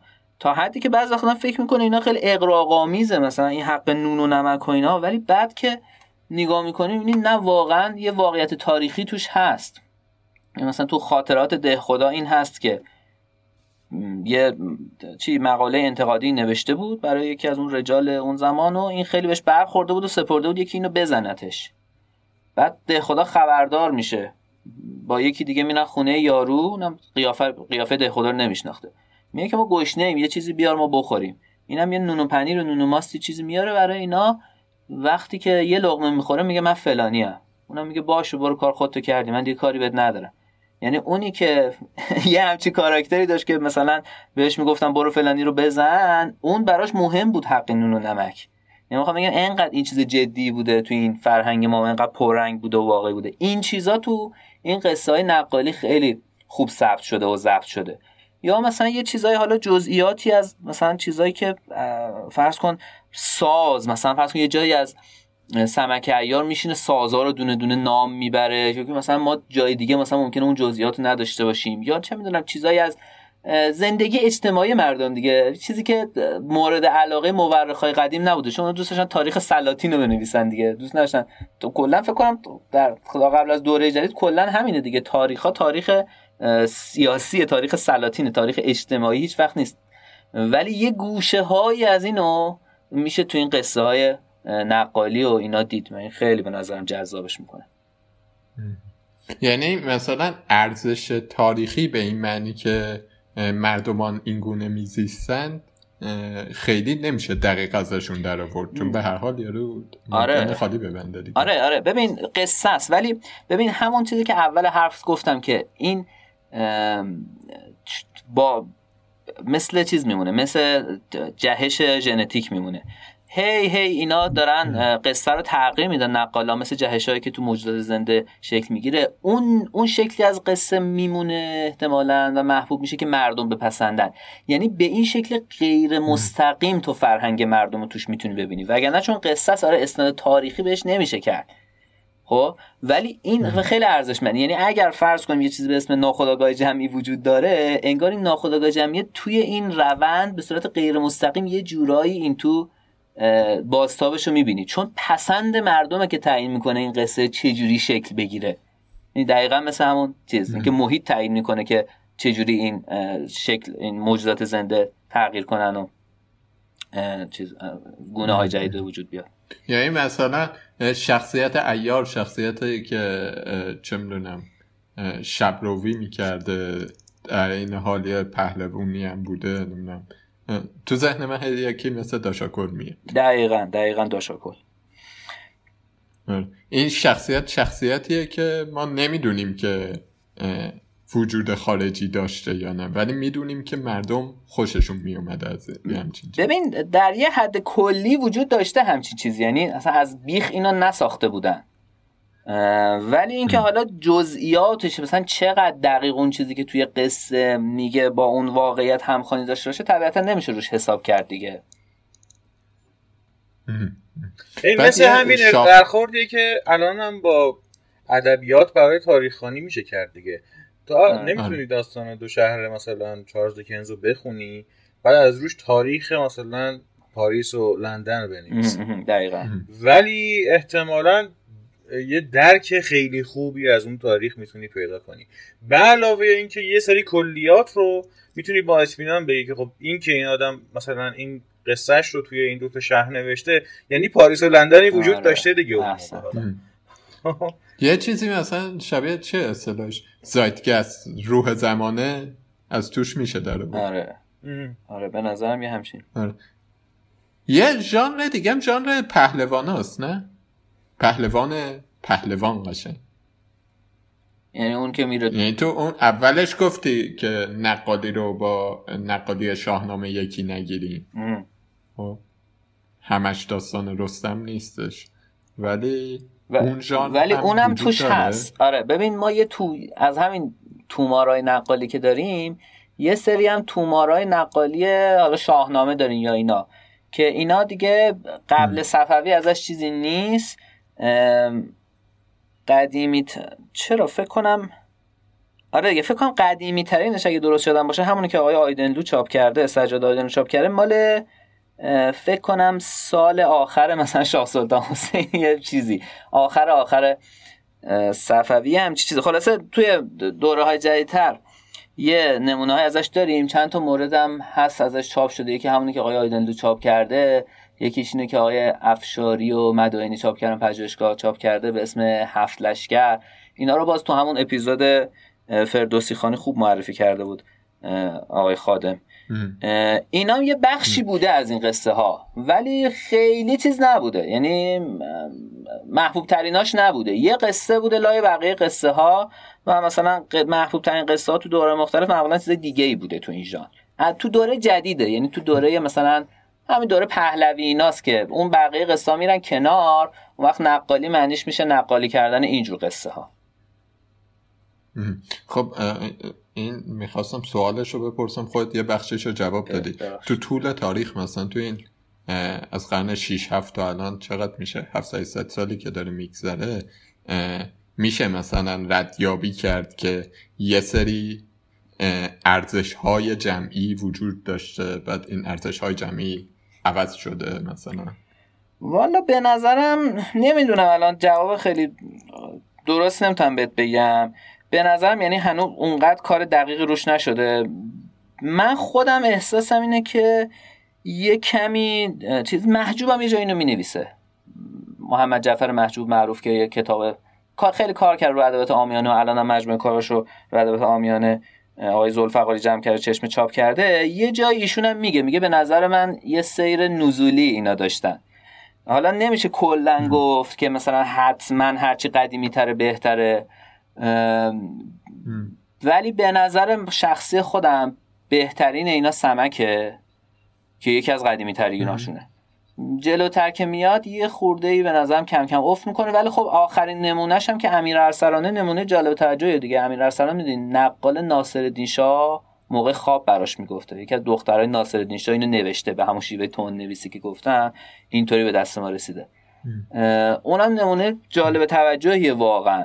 از نظر فن قصه گویی و اینا دارم میگم ولی از جهت چیزای اخلاقی ایناش نمی‌دونم. واقعا جواب خیلی قطعی نمی‌تونم بدم. ولی محجوب اینو میگه. میگه که یه جور چیزی توشون دیده میشه. یه جور سیر نزولی توشون هست. وقتی میگه افت کرده منظورت از چه نظر افت کرده؟ هر یعنی دوشو میگه. چه ویژگی داشته؟ سمک ببین ببین هم تون کشش قصه به نظرم واقعا جالبه. یعنی واقعا من خودم سمک رو به یه قصه دوست داشتم. حالا با همه اون حرفا که گفتم باید تو ذهن داشته باشیم ها. یعنی این سریالی بوده و چیزی نبوده که بگیری دستت بخونی و فلان و اینا. و یه بخشی هم اینم در نظر بگیریم همیشه یه بخشی هم اجرای نقال تو صحنه نقالی که از دست میره دیگه. ما که داریم می‌خونیم اونو نمی‌بینیم دیگه. حتی بعضی ها حد زدن که یه سری جمله ها تو این کتاب هست ناتمومه. خب این ممکنه دلیلش باشه که طرف با حرکت اینو میرسونده. مثلا فرض کن میگفتش که دست کرد جیگرشو دیگه اینو نشون می‌داده. جیگرشو کشید بیرون نمی‌گفته. می‌دونی چی میگم؟ اینا همه هست. ولی با همه این حرفا به نظر سمک از نظر همون تعلیق و کشش قصه خیلی جالبه. از یه نظر دیگه به نظر من سمک از نظر ببین یه چیزی روزبه گفت راجع به اون افسانه ها که شخصیت توش تختن نه به اون شدت ولی توی این قصه نقالی معمولا تیپیکن. یعنی تو حدودا می‌تونی حدس بزنی که شخص یه شخصیت مثبت داره قصه یه دونه عیاری وردست اینه مثلا یه شاه خوب هست یه وزیر هست. اینا شخص ویژگی کلیشون چی باید باشه؟ معمولا خیلی قافلگیرت نمی‌کنه. تیپیکن معمولا خب؟ ولی به نظرم سمک این وسط چیز تره تنوع شخصیتاش و رنگامیزی شخصیت و جزئیاتش به نظرم جالب تره یعنی مثلا تو سمک مثلا ما یه غیر از خود سمک که شخصیت خیلی جالبیه با اون شیطنت و شوخیش و تنزش و بعد این یه آدمی که آدم بسیار کوچیک جسه ای اصلا قوی نیست. یعنی رو در رو بخواد با یکی دعوا کنه از هر کی باشه کتک می‌خوره. ولی با با این حال یه کارهای خیلی عجیب غریبی می‌کنه. غیر از خود سمک مثلا یه سری شخصیت جالب دیگه هم داریم. مثلا یه چیز ایار زن هست تو سمک خیلی شخصیت جالبیه به اسم روزافزون. میگه رنگامیزی شخصیت ها و تنوعشون هم به نظر من جالب تر از بقیهش و اینکه خیلی به تکرار نمیفته مثلا اسکندر نامه که ببخشید من تو پرانتز شدم اول بعد میگم. اسکندر نامه که گفتم اسکندر نامه نظامی اصلا نمیگم. یه اسکندر نامه منصوری داریم که از سنخ همین قصه هاست و اون اسکندر نامه خیلی زود تکرار میشه. یعنی سریع بعد مدت تو که همش دیگه اسکندر می‌رسه یه جایی و با یکی میجنگه و پیروز میشه و میگه بشین برای من قصه بگونم یه قصه میگه. اصلا دیگه خسته کننده میشه بعد مدتی. ولی سمک اینطوری نیست. به نظرم واقعا قصه گوی خیلی خوبی بوده اون کسی که این قصه رو گفته. بعد یه سوال دیگه در همین راستا دارم. مثلا از یه جایی که گسترش فرهنگ شیعه مسئله حکومت مستقر میشه اینجاها تاثیرش رو نشون میده. آره آره دقیقا. یعنی تو توی یه سری از این قصه ها به شدت این حالت ایدئولوژی که شیعه سنی حاکمه و کاملا جانبداران است دیگه. نمونه بارزش همین قصه حسین کرد شبستریه که دعوا اصلا دعوای ایرانیای شیعه است با عثمانیا و ازبکایی که سنی مذهبن. و خب قصه گو به وضوح طرفدار این شیعه هاست این ایرانی ها شیعه مذهبه و مثلا هیچ ابایی نداره از جهتگیری دیگه. یه نمونه دیگه هم باز ابو مسلم نامه است به وضوح باز همینطوریه به شدت همین حالت تقابل شیعه و سنی توش شدیده و قصه گو به وضوح جانب اون ابو مسلم و اون کسایی که شیعه مذهبنو داره. و این جهتگیری هم یه جاهایی مثلا یه خود پنهانتره. مثلا فرض کن خشونتی که حسین کرد ممکنه بورزه در حق اون آدم بدای قصه این خیلی با خونسردی و بعضی وقتا فکر می‌کنی با لذت اصلا داره تعریف می‌کنه. آره. یه جاهای خیلی واضح میشه دیگه. اصلا صفت میده. مثلا میگه این نام شیر مرد فلان و اینا با اون یکی که می‌رسه میگه اون فلان فلان شده. و یه جاهایی هم یه چیزی که من تو اون پایان نامه ارشدم یکی از جالب ترین چیزهایی بود که بهش رسیدم این بود که این نقاله اصلا دیالوگ آدما رو عوض می‌کنه. دیالوگ شخصیت حالا بعضی وقتا مثبت منفی بیشتر منفی. دیالوگ شخصیت منفی قصه عوض می‌کنه. مثلا میگم نمونه قابل پخشش رو بگم. توی ابو مسلم نامه خب دعوا دعوای شیعه سنیه. خب؟ اون حاکمی که منصوب خلیفه بغداده به خلیفه میگه چی؟ میگه امیرالمومنین دیگه طبیعتا. از نظر اون این جانشین پیغمبر امیرالمومنین. تو همه متنای تاریخی هم شما می‌بینید که به خلیفه میگه امیرالمومنین. ولی تو ابو مسلم نامه اون طرف که خودش منصوب اون خلیفه است هر وقت قرار بگه امیرالمومنین تو متن اومده امیرالفاسقین. این اون مخاطب می‌دونه که این این شخصیت نباید بگه امیرال فاسقین. باید گفته باشه امیرالمومنین. یعنی این قرارداد نانوشته است بین قصه گو مخاطب. یعنی اون می‌دونه که این داره دستکاری می‌کنه دیالوگ این وسط برای تو. اینقدر دخالتش دیگه بارز و واضح میشه. قصه های مذهبی کجا قرار می‌گیرن؟ یعنی مثلا یه جور روزه خونی دیگه. آره. ببین قصه مذهبی به اون معنی خاصش. یعنی مثل حسین کرد و ابو مسلم نامه نه. اونی که راجع به مثلا اونی که تو مسجد مثلا داره تعریف میشه. آره اونا ببین دیگه روزه ها یعنی. آره. آره آره. اون دیگه جزو این ژانرایی که ما داریم صحبتشو می‌کنیم نیست. هرچند با حاشیه سنخیتی داره. نشونه سنخیتش هم گفتم قبلتر تو حرفم که تو اون فتوودنامه سلطانی کاشفی حرف می‌زنه وقتی از این روز خونا و مناقب خونا و اینا اونا رو کنار اینا میاره. انگار که اینا هر دوشون هر دو این سنفا یه جوری مربوط به اهل فتوت بودن. ولی کن و خب یه چیزایش مثلا ممکنه از نظر نوع روایت و اینا وقتی بررسی کنی که من بررسی نکردم. بررسی کنی خب یه شباهت های پیدا کنی. ولی کن به هر جز و این ژانرایی که داریم صحبتشون رو می‌کنیم نیستن دیگه.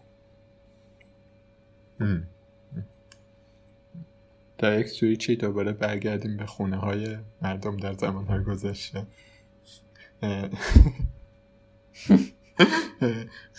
قصه هایی که تو تعریف می‌کنی؟ حالا میگم تو تعریف می‌کنی انگار صاحبش قصه های افسانه ها انگار مثلا یکی این فرهنگ خورتری رو دارن هدف می‌گیرن دیگه. یعنی مثلا بری تو کارشون یه جاهایی چه مثلا زن سال مرد سالاری ببین نه. فکر نمی کنم بشه اینطوری صورت بندیش کرد. چون یعنی فرق احتمالا از جای دیگه ای داره میاد. این فرقه رو با اون مثلا قصه نقالی دارن ولی از جای دیگه میاد. اولا تو قصه نقالی هم اصلا کم نیست. رد امثال مرد های شدید و فلان ثانیا هم توی این قصه های این افسانه وارا هم خیلی هاشون راجب پسر پادشاهه که عاشق دختر فقیر میشه یا برعکس یا اینجوری. خب یعنی انگار خیلی وقتا قصه داره بازم میره تو یه درباری تو جمعی از یه نخبگانی اینطوری. من فکر می‌کنم که اثر سنفی شدن کار روایت خیلی بارز میشه توی اون چیزی که میگی. ببین اینجا آدما کارشون نبوده دیگه. هر کی با زبون خودش با تکنیک خود یکی قصه گوی بدیه ولی کار دیگه ای نمی‌تونه بکنه. همون قصه که بلده رو بد تعریف می‌کنه. ولی اونی که مثلا تو قصه های نقالی شغلش نقالی درآمد ازش کسب می‌کنه تمرین می‌کنه احتمالا بابت گفتنش آموزش می‌بینه روش فکر می‌کنه. و همه اینا از جمله مثلا همین که از همسنفی های خودش کمک هم می‌گیره دیگه. همین تومارایی که سامان داره اشاره می‌کنه. خب در واقع کمک این همسنفی ها به هم دیگه است. یعنی یه چیزی دارن می‌سازن. تو هر هر جا که سنفی وجود داره تو می‌تونی راجع فرهنگ سنفی هم حرف بزنی دیگه که این آدما یه چیزی بین خودشون اهل فتووتن دیگه. من فکر می‌کنم یه بخش حالا مثلا آره یعنی از اون منظر فکر می‌کنم اهل فتووت غیر از نقال هم هستن. خب یعنی من حتی می‌خوام بگم صرف نقال بودن خودش باز میشه یه, یه خطی دور یه سری آدم کشید گفت اینا این کارن. ولی در روایت این نوع قصه های این افسانه ها واقعا این خطر رو تقریبا هیچ جا نمیشه کشید. یعنی نمی‌تونی بگی کیا بالاخره این تعریف می‌کردن. اینجوریه که همه. دست کم دست کم همه آدم هایی که جزو نخبگان مثلا چیز نبودن جامعه نبودن با اطمینان کامل می‌تونیم بگیم تعریف می‌کردن. اون نخبگان و اینا رو واقعا نمی‌دونیم که مثلا اینا تو دربار هم حتما تعریف می‌شده یا نه. ولی با توجه به شواهدی مثل قصه دوستی شخصیت های درباری مثل چه می‌دونم اتفاقی که تو هزار و یک شب میفته که پادشاه قصه می‌خواد اسکندر نامه ای که سامان داره میگه اسکندر قصه می‌خواد هفت پیکری که توش بهرام قصه می‌خواد احتمالا اونجاها هم داشته تعریف می‌شده. ولی شغل هیچ کس نبوده. یعنی داشته تو بستر زندگی جاری همه تعریف می‌شد. خب ولی این آثار چیزو میشه توش دید؟ آثار مثلا مردم نگارانه مردم شناسانه.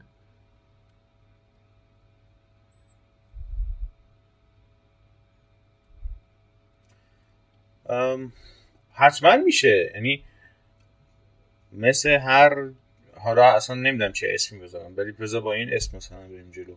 مثل هر اثر هنری دیگه ای که در هر زمانی خلق میشه یه رسوبی از زمانه خودش رو توش داره. حالا فکر کن که این خلقش یه خلق جمعیه دست جمعیه. توسط آدم هایی که خیلی تفکر فرمی ندارن که مثلا تصمیم بگیرن که می‌خوان بیرون بزنن از هیته تفکر و فلسفه زندگی خودشون. عوامی که دارن با یعنی یه منطق می‌شناسن و اون منطق منطق خودشونه فقط. می‌دونی؟ این غیر سنفی بودنه که میگم اینجاست. یعنی حتی اون نقال ممکنه که به واسطه تفکر سنفی خودش یه درکی از این داره که این قصه باید جذابم بشه دیگه. بنابراین ممکنه یه جاهایی رو یه مقدار خلاف بکنه نسبت به اون چیزی که توی عرصه دیگه ای مثلا به عنوان شهروند اجتماع به نظرش باید جور دیگه ای تعریف می‌شد. به واسطه این شغلش یه تخطیایی بکنه. ولی اینا اینطوری نیستن. هیچ جا این تخطیه وجود نداره. قصه بده همینه که هست. من بلد نیستم همینه که هست. نه فکر کردم راجبش نه هیچی. کاملا بیواسطه دارم اون چیزی که تو دنیای خودم میگذره و می‌تونم بپذیرمش رو منعکس می‌کنم تو قصه. اون مکتب فنلاندی که گفتی که اومده مثلا اینا رو دیویست دستبندی کرده؟ دو هزار تا دستبندی کرده؟ یه زب در ده کم گفت. اون مثلا تونست یا کس دیگه ای توضیحی دادن که چرا مثلا فلان قصه در ایتالیا سیندرلا با ماه تو ایران یکیه؟ چون به نظر می‌رسه لزوما اینطوری نبوده که منتقل شه دیگه. والا نمی‌دونیم. ما یعنی این خیلی چیز عجیبیه. احتمالا که انتقال وجود داره و خیلی هم سهم گنده ای داره. این ماجرا که داره میگیم مثلا اینطوری نیست که یعنی مثلا با ایران و جاهای دیگه است. به مثلا تو همین مثلا مثلا یه چیزی شبیه اون حالا قصه همون روز سرما که بیشتر از اینکه قصه باشه بیشتر شبیه اسطوره است. یعنی نگاه خیلی قصه ای دور برشون وجود نداره. خیلی کمه قصه. ولی یه چیز شبیه اون مثلا تو روسیه هم وجود داره. خب؟ یا مثلا سنگ صبور رو ببین چقدر شبیه زیبای خفته است. خب؟ خیلی چیزهای دیگه همینطوری هم. یعنی خیلی هی شنل قرمزی که خود از شنل قرمزی ما روایت شفاهی تو ایران داریم خب؟ ولی میشه حدس زد که احتمالا روایت متأخریه. من سندی براش ندارم. آیا به نظر می‌رسه که مثلا تو 200 سال اخیر به واسطه برگشتن از اروپا مثلا دوباره اومده دست ایرانیا و تعریفش کردن. ولی خود همون نگاش کنی از یه جهاتی شبیه شنگول و منگول و حبه انگوره. خب؟ یه چیزای اینطوری وجود داره. بعد واقعا نمیشه گفت که کی اول کی آخره چجوریه از کجا اومده اینا جا به جایی که قطعا داریم. یه سریاشون رو هم میشه تاریخی تو مواردی که کمی مثلا شواهد تاریخی هست ردش رو گرفت. مثلا یه داستان های آندلوسی قصه های شفاهی که تو اسپانیا مثلا دارن تعریف میشن خیلی خیلی عجیبه. ولی مثلا یه تشابه خیلی نزدیکی با یه مجموعه ای از قصه های مثلا این منطقه ما حالا ایران دارن به طور خاص و احتمالا اعراب شاید بشه حد زد که خب این نتیجه مثلا رفتن اعراب به اونجاست دیگه. یعنی از این منطقه یه سری چیزا منتقل شده. ولی قطعا معکوس هم حرکت کرده. یعنی رفتن اونجا یه چیزای شنیدن آوردن اینور ولی موضوع اینه که مثلا توی این تیپ بندی آرن تامسون وقتی تو هی تکمیل تر داره میشه این تیپ شناسیه اصلا به یه جاهای عجیبی می‌رسه. یهو مثلا می‌بینید یه سری قبایل بدوی مثلا تو برزیل اینا هم قصه هاشون بعضیش توی این تیپ ها میگنجه. این به نظر می‌رسه اصلا سال 2000 یارو هنوز مثلا آدم غیر از خودشون ندیده. ولی قصه هاشون انگار که توی این تیپ شناسی میگنجه. عین هم نیستن ولی شبیه به هم هستن. یه کاری انجام شده حالا بذار اینو اینجا بگمش. یه مقاله تو هارپرز چاپ شده که فرستادم براتون. بذار اسم نویسندش هم بگم. فریس جبر نوشتتش و شماره مارش 2019 چاپ شده. اسم مقاله است The Story of Storytelling. قصه قصه گویی این یک راجب در واقع همین سیر مثلا ساخته شدن و نقل قصه های شفاهیه. آره بعد اونجا یه اشاره می‌کنه به یک کاری که یک استاد دانشگاه دورهام انگلیس انجام داده یه آقایی به اسم جمشید تهرانی حالا ایرانی هم هست.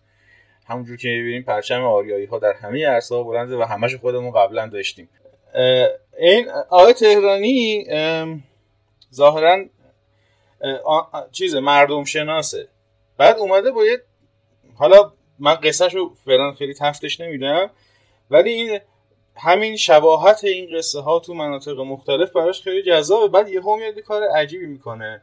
این حرفی که ما همین حین حرف زدن خودمون هی پیش ما قیاس اینجور قصه ها با موجودات زنده. این میاد الگوهای ژنتیکو یعنی ژنشناسی رو ژنیولوژی رو پیاده می‌کنه روی این قصه ها یعنی میگه مثل اینکه مثلا تصور کن ما آدمای مناطق مختلف رو داریم نگاه می‌کنیم یا مثلا گونه های جانوری مناطق مختلف رو نگاه می‌کنیم می‌بینیم مثلا اینجا این ویژگی دارن اونجا این ویژگی دارن یه چیزایی شبیه یه چیزایی تفاوت داره اینا. اینا رو بچینیم شروع کنیم کار آماری روش کردن ببینیم به چی می‌رسیم. همچین کاری رو می‌کنه. یعنی قصه های مناطق مختلف رو می‌بره تو این تیپ شناسیه ویژگی ازش بیرون می‌کشه و شروع می‌کنه رو اینا کار کردن.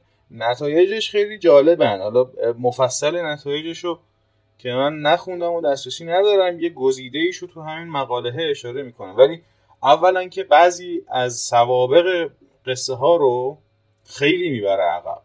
یعنی مثلا یهو می‌رسه به اینکه بعضی از قصه هایی که همین الان دارن تعریف میشن مطمئن نیستم الان کاملا تو ذهنم نیست فکر کنم مثلا نمونهش شنل قرمزی از پنج هزار سال پیش احتمالا داشته نقل می شده یعنی اصلا مال قبل از چیز میشه یهو اصل مفرق و اینا میره. یا مثلا وصل بودنشون به هم دیگه و اینا یهو تبدیل میشن به ژنتیک قصه ها خیلی نتایج عجیب یعنی جالبی میده. این کار بعدا هم هی تکرار شده از اون به بعد و مثلا روش کار کردن. واقعا نمیشه با اطمینان گفت که چطوری جابجا شدن این قصه ها. چه اتفاقی افتاده؟ یا اصلا انقدر قدیمی بودن که شاید نمی‌دونم مثلا با اجداد هممون که از آفریقا اومدن از همونجا شروع شده اومده بیرون. اصلا لازم نبوده از اروپا بره آسیا. یا همون آفریقا هم با هم در اومده. ولی واقعا نمی‌دونم. احتمالا یه بخشش به این رفت داره که جهان بینی آدم های گذشته خب یه یا مسائلی که باهاش مواجه می شدن که بعد منعکس می شده تو این قصه ها از یه لحاظای خیلی شبیه تر بوده خب من حالا حرف این مقاله هارپرز شد این تیکر هم اضافه کنم بهش اینم به نظرم یه خورده چیز داره نکته آموزنده داره خیلی ممنونم که نکات آموزنده رو قشنگ مشقاش رو خونده و فنتبهو از جهت کار کرده اینجور قصه هاست که ظاهرا روی یه قبیله بدوی به اسم آکتا. از سال 2001 یه سری دانشمندی کار کردن. قبیله ظاهرا تو فیلیپین زندگی می‌کنن. خب؟ که به خصوص از همین جهت. یعنی رفتن رو قصه هاشون کار کردن که ببینن داره چی کار می‌کنه کار کرده قصه بین اینا چیه. اولا که کاملا نشون داده این حالا با استناداتی هم که می‌کنه خود مقاله که مثلا موضوعاتی مثل دوستی و همکاری و برابری و اینجور چیزها رو داره کاملا تشویق می‌کنه. و در مجموع مثلا میگه هفتاد درصد قصه هایی که توی این قبیله در حال نقله موضوعشون تنظیم رفتار اجتماعی آدم هاست. یعنی همش یه جایی وصل میشه به اینکه خب اینجوری باید زندگی کرد. این کار رو باید بکنیم. رابطه همون باید با همدیگه این باشه.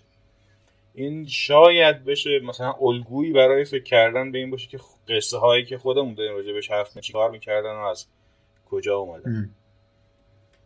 بعد بعد یه کار جالبی کردن اینا همین گروه. از 2014 اومدن یه کار دیگه ای هم رو این قبیله کردن. اینا قبیله گیر آوردن هی انگول می‌کردن.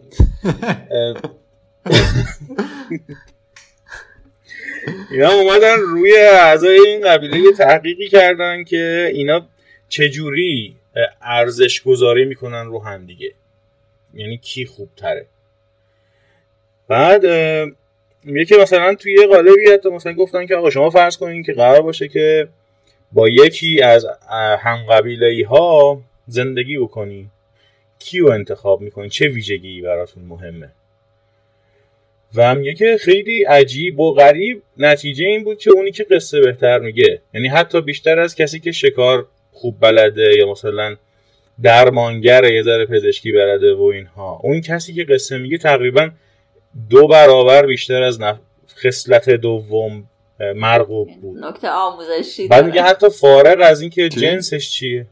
میگم نکته آموزشی داره الان برای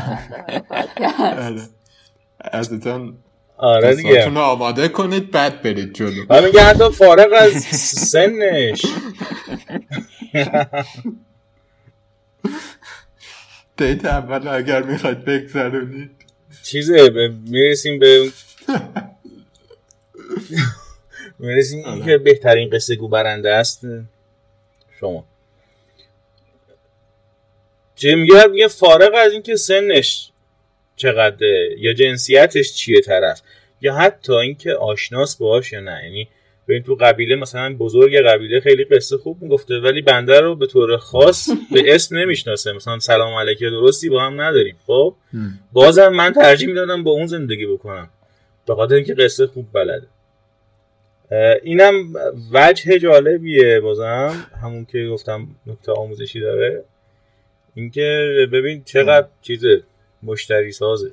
می‌تونیم برای کلاس های marketing جذب مخاطب و اینجور چیزا. کتاب های زیادی نوشته شده که چطوری خودتون رو تو پاچه کنید من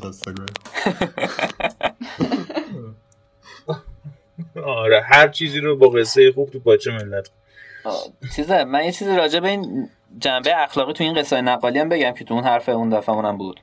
آره ببین تو این قصه نقالی هم این جنبه اخلاقی رو می‌تونیم ببینیم. منتها نکته جالبش اینه که بعضی وقتا این نظام اخلاقی که اینجا ارائه میشه به نظر ما که حداقل داریم نگاه می‌کنیم خود تناقض‌آمیز میاد.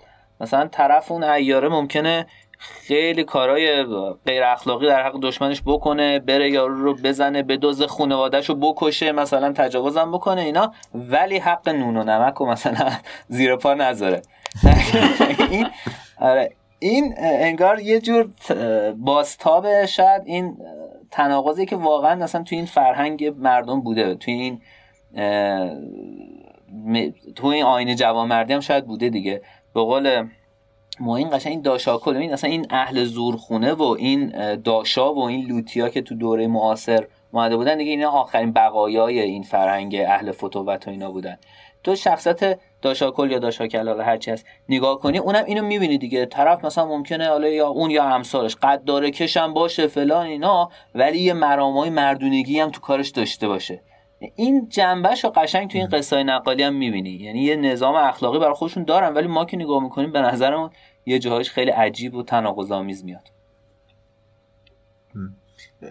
من مثل این چیزا مجری های تلویزیون هستن خیلی لوس می‌خوام بحثا رو به هم مرتبط کنن.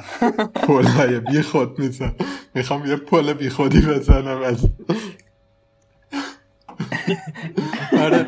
بحث داشاکش که شد من اتفاقا گفتیم فلان ها اجازه بدیم راجع به چی چی حرف ولی نه جالبی داشاکل داشاکل هر کوفتی به اینه که شاید مثلا اولین نشونه هایی توی داستان های فارسی که اون نظام های اخلاقی اومده توی دنیای مدرنی و کل گیر داشاکل اینه که خب من چیکار کنم دیگه؟ نظام اخلاقی من اینجا نمی‌خونه. آره ولی خب دیگه مثلا دلم گیره چیکارش کنیم بخ دقیقا همینطور. نکته جالبش آره. بله. آره مثلا داشتم وسط حرفا به این فکر می‌کردم که شاید هدایت مثلا بهترین جایی که قصه اون فرهنگ عامه رو ضبط کرده همین قصه های کوتاه اینجوریش باشه. ولی اون بحثه که می‌خواستم به طور بی ربطی پل بزنم بهش این بود که ما یه سنت شفاهی داریم که خب از وقتی چاپ وارد میشه و دیگه کتبی نوشتن داستان هم موضوعیت پیدا می‌کنه این سنت لاقل رقیب پیدا می‌کنه. خب و چیزی که الان ما بیشتر تحت عنوان داستان داریم مصرف می‌کنیم توی اون سنت کتبیه و حالا سریال ها و نمی‌دونم این چیزا. یعنی با پیشرفت تکنولوژی دیگه از اون وضعیت اولیه روز به وضعیت اولیه که روز به گفت در اومدیم دیگه. پنج شب تاریک نمیشه دیگه. ندونیم چیکار کنیم. هزار تا کار داریم بکنیم فکر کنم مثلا جای جالبی که میشه رفت و راجبش فکر کرد اینه که این پیشرفت تکنولوژی چه چیزهایی از این سنت هایی که راجبش حرف زدیم وام گرفته. حالا اینجا دیگه میشه اساتیر رو دوباره وارد کرد. چه اساتیر چه داستانهای آمیانه چه, چه داستانهای پریان چه نمی‌دونم نقالی ها چه قصه های شفاهی و قصه های افسانه. یه اشاره هایی کردیم راجبش اینکه چه می‌دونم مثلا روز به راجب کالوینو حرف زد که چجوری داره تخت بودن و در این حال مثلا حضور اتفاقات عجیب و میاره. یه جای دیگه ای هم که تو سامان توی اون مقالت در جادو حرف زده بودی رالیس جادویی بود. آره ببین یه بخشش اینه دیگه که دقیقا تو رالیس جادو اینو تو از دو جنبه می‌بینی. آره. یکی به طور مشخص از محتوای این خرافات و عقاید آمیانه اینا استفاده می‌کنن. جن و چی و اینا حالا با توجه به فرهنگ هر منطقه وارد می‌کنن. تو ایران هم نمونهشو داریم دیگه. و یکی هم این که اون نحوه برخوردشون با جادو دقیقا مشابهه دیگه. یعنی تو مقاله من گفتم که اگه این قصه های نقالی شبیه داستان وحشت باشن این این افسانه ها شبیه رالیس جادویی هن. برای اینکه تو رالیس جادویی اصلا جادویی چیز طبیعیه چیز روزمره هستن. و تو صد سال تنهایی یه طور میگه رمدوس خوشگل پرواز کرد رفت بالا که انگار داره میگه که مثلا رفت طبقه بالا مثلا. رفت آب بخوره. دقیقا. آره. آره و این ظاهرا اتفاقی هم نیست دیگه. توی اون مصاحبه که چی بوی درخت گویاوه چیه؟ اونجا میگه که مارکت از مادر بزرگش یاد می‌کنه که میگه که آره من از این خیلی تاثیر پذیرفتم تو قصه گویی اینا و همینو دقیقا میگه که این جادو رو چطوری روایت می‌کرده همینقدر طبیعی و آره بدیهی و اینا روایت می‌کرد. این یه جنبش یه جنبه دیگه هم اینه که حالا مثلا داستان نویسا جدید بیان از اون میراث و از اون چی و اینا؟ مثلا عناصر جادویی که بوده تو این گذشته استفاده کنن خب مثلا تو هر منطقه یه طوره دیگه. مثلا تو این قصه های نقالی هم مثلا ما موجودات خاصی داریم. مثلا فرض کن دوالپا داریم. دوالپا یا نه دوالپا شاید شکل آمیانش باشه نمی‌دونم. این یه موجودیه که مثلا یه می‌بینی پیرمردی افتاده زمین میگه جوون منو کول کن ببر. بعد کولش می‌کنی پاهاش مثل دواله مثل تسمه است. اینجوری میپیچه دور تنت. و دیگه کولت پایین نمیاد و اینقدر ازت سواری می‌گیره تا بمیری. بعد مثلا جادوگر داریم بعد مثلا نم گلیمگوش داریم. گلیمگوش موجودی گوشاش خیلی گنده است مثل گیلیمه می‌کشه رو خودش. یا مثلا زنگیان آدمخوار داریم. مثلا آدمای سیاه خیلی گنده آدمخوار داریم. مثلا یه جنبش اینه که فرض کنید بیایم از این میراث چه می‌دونم عناصر جادویی و اینا که هست توی قصه های قدیممون استفاده کنیم. مثلا غربی ها خیلی این کارو کردن دیگه. یعنی توی این ادبیات جدیدشون پر از نمی‌دونم الف و نمی‌دونم چی و این چیزاست. ما شاید اونطوری به اون موفقیت نکرده باشیم. یا مثلا حتی همین کاراکتر ایار رو ببین اصلا یه چیز ناشنایی آره. مثلا یه بچه ایرانی نینجا می‌دونه چیه ولی ایار نمی‌دونه چیه. این به خاطر اینه که اصلا کلا اون از اون سنت ما بریدیم. و ازش نتونستیم درست تغذیه کنیم دیگه با اینکه مثل معدنیه که اصلا استخراج نشده به نظرم. خیلی پتانسیل قوی توش هست ولی ما خیلی سراغش نرفت یه کارایی هم مثلا گلچیدی توی معصوماش کرده دیگه. همین چیزی که داشتی می‌گفتی شروع داستانای نقالی که چیزه به اینکه به خودشون اعتبار بدن. میگن که نمی‌دونم فلانی از فلانی نقل کرد که اینا. گلچیدی کرده برخص هم مثلا یه جاهایی کرده که آره الان من می‌خواستم بگم برخص هم مثلا این استناد بخشیدن رو داره توی که معمولا هم جاهایی داره استناد میبخشه که خیلی اتفاق عجیب غریبه. آره دیگه دقیقا اصلا تو یک چیز بدیهی رو لزومی نمی‌بینی بابتش. مثلا صد تا شاهد بیاری که وقتی که داری به عنوان یه چیز غریب نقلش می‌کنی.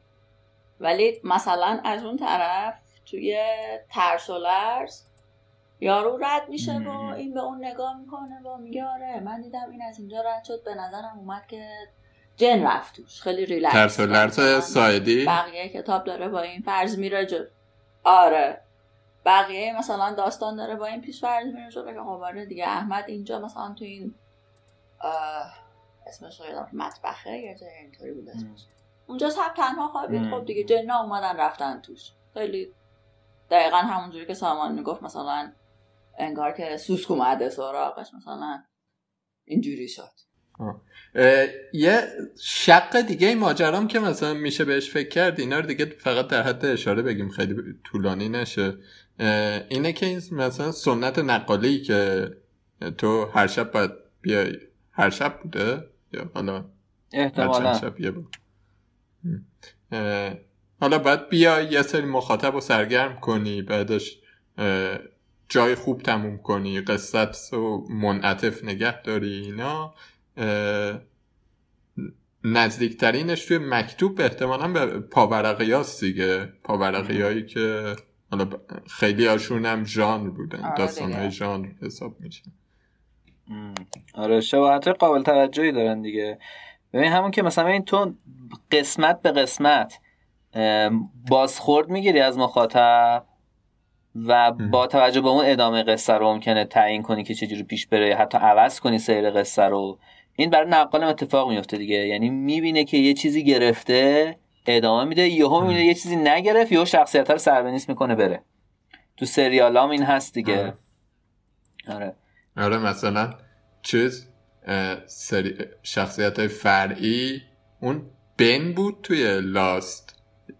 یادته کدوم بود؟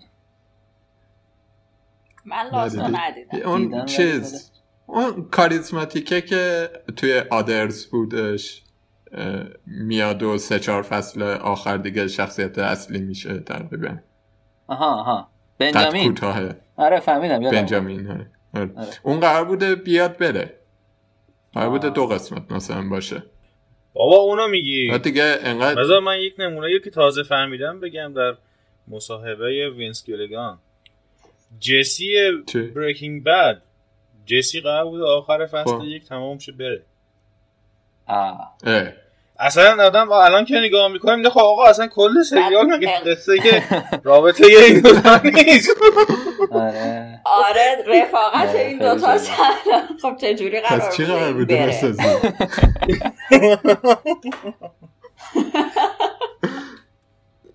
آره ولی مثلا چه یا مثلا شرلوک هولمز که زنده میشه. آره دیگه. نامه می نویسم بهش که آقا مثلا دقیقا اینا همونه که دقیقاً. پول میدن. خب تو رو خدا اینا نکشی. آره. آره یه همچین چیزی رو اینجاها میشه ردشو گرفت. ولی مثلا توی رمان کلاسیک یا حالا مثلا فیلم سینمایی تو دیگه با همچین چیزی طرف نیستی دیگه. راوی جایگاه خداگونه داره. حالا چیزه؟ دیکنز هم مگه پاورقی نمی نوشت چرا دیکنز برنامه می‌نوشت؟ خب رمان کلاسیک هم بود دیگه خواستم نه. رمان کلاسیک به, من- به معنی کلاسیک نه رمان چیز. رمانی که شده نه. می‌شناسیم خب رمان رمان به معنی رمانی که آره می‌شناسیم دیگه آره یعنی چیزه. مثلا از تریستان شندی بگی ریا جلو همینجوری قشنگ حال تعریف کردن و سرگرم کردن و اینا داشته دیگه. حتی اصلا داستان رو بلند بلند میخوندن تو مثلا حالا اه، انگلیس کمتر مثلا شاید تو فرانسه که اون سنت سالن های ادبی و حالا حتی دربار و اینا بوده توی انگلیس این بوده که یه نفری میشسته یه جمعیتی دورش بودن دیگه غروب بوده و میشستن دوره هم یه نفر بر بقیه کتاب میخونده. یعنی کتاب مکتوب هم حتی شفاهی خونده می‌شده خیلی وقتا. و وقتی به این فکر کنی که مثلا چاپ بوده که یه همچین تحول گنده ای رو درست کرده خیلی جالب میشه دیگه. در بررسی افول قصه های شفاهی. اه، قصه های شفاهی همچنان وجود دار... همچنان تولید میشن؟ اون سوالیه که والا این چیزی که بهش میگن افسانه های شهری اینا مستاقای فکر کنم امروزیشه دیگه اربن لجنز میگم این رضا شاه یکی رو انداخت و هن تنور آره؟ حالا اون شکل خیلی چیزشه شاید مختصر و کوتاهشه ولی اینکه آره میگن یه پسره بوده با چه شایعه است ولی مثلا یه با پر و بال پیدا می‌کنه خیلی وقتا وقت دیگه مثلا خیلی رایج میشه و جای وا- واقعیت جا می‌خوره و مثلا میشه یه منبعی برای برنامه تلویزیونی و اینا هست دیگه. قصه های بیل گیتس و استیو جابز و دیدار پروفسور حسابی با؟ اینشتین. آره. سیزده به در آره. خاطره یه سایه از چیز یک وجب پهنه تر. فلان. هیچ اصلا یه چیزایی؟ داره اینجوری ساخته میشه دیگه؟ همچنان. اینو ما نشنده بودیم. خیلی جدیده. آقا بذار اینجا برای تغییر ذائقه شما من یه دونه آس از این جلیات رو بزنم زمین. خیلی هم قشنگ میچرخید توی این شبکات اجتماعی که هوشنگ ابتهاج تو پرانتز ه الف سایه در خاطرات خود می نویسد روزی رفته بودم یه دهاتی و اینا و بعد مثلا نمی‌دونم چیزه دیدم یکی مرده بعد رفتم بالا قبرش دیدم اینا چیزه. یارو که می‌ذارن تو خاک یه وجب پهن اول میریزن روش بعد خاکش می‌کنن. بعد گفتم که این چرا اینجوریه؟ اینا این چه کاریه می‌کنین؟ مثلا وای وای اینا آوردن که آره نمی‌دونم کیک از اینجا رد شده یه زمانی اینها اینو واسه همون نوشته. آوردن دیدن نوشته که آره دستور عمل نوشته که مثلا چیز برای مرده چی؟ قبر مرده روی قبر مرده یک وجب پهنتر باشد. اینا میخوندن آه و این چیزه. وای که مثلا ما چقدر نمی‌دونم زندگی بکوش تا زیبایی در چشمان تو باشد و ما چقدر خریم و پیر پرنیان اندیش و همه چی با هم دیگه. اصلا دو یه روایت جعلی. خلاصه.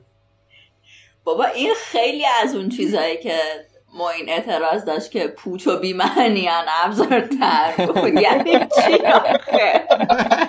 والا. آقا آن تو مقایسه کن با پسر پادشاه که نفس نداشت خدایی اون بهتر نبود. خب آره دیگه.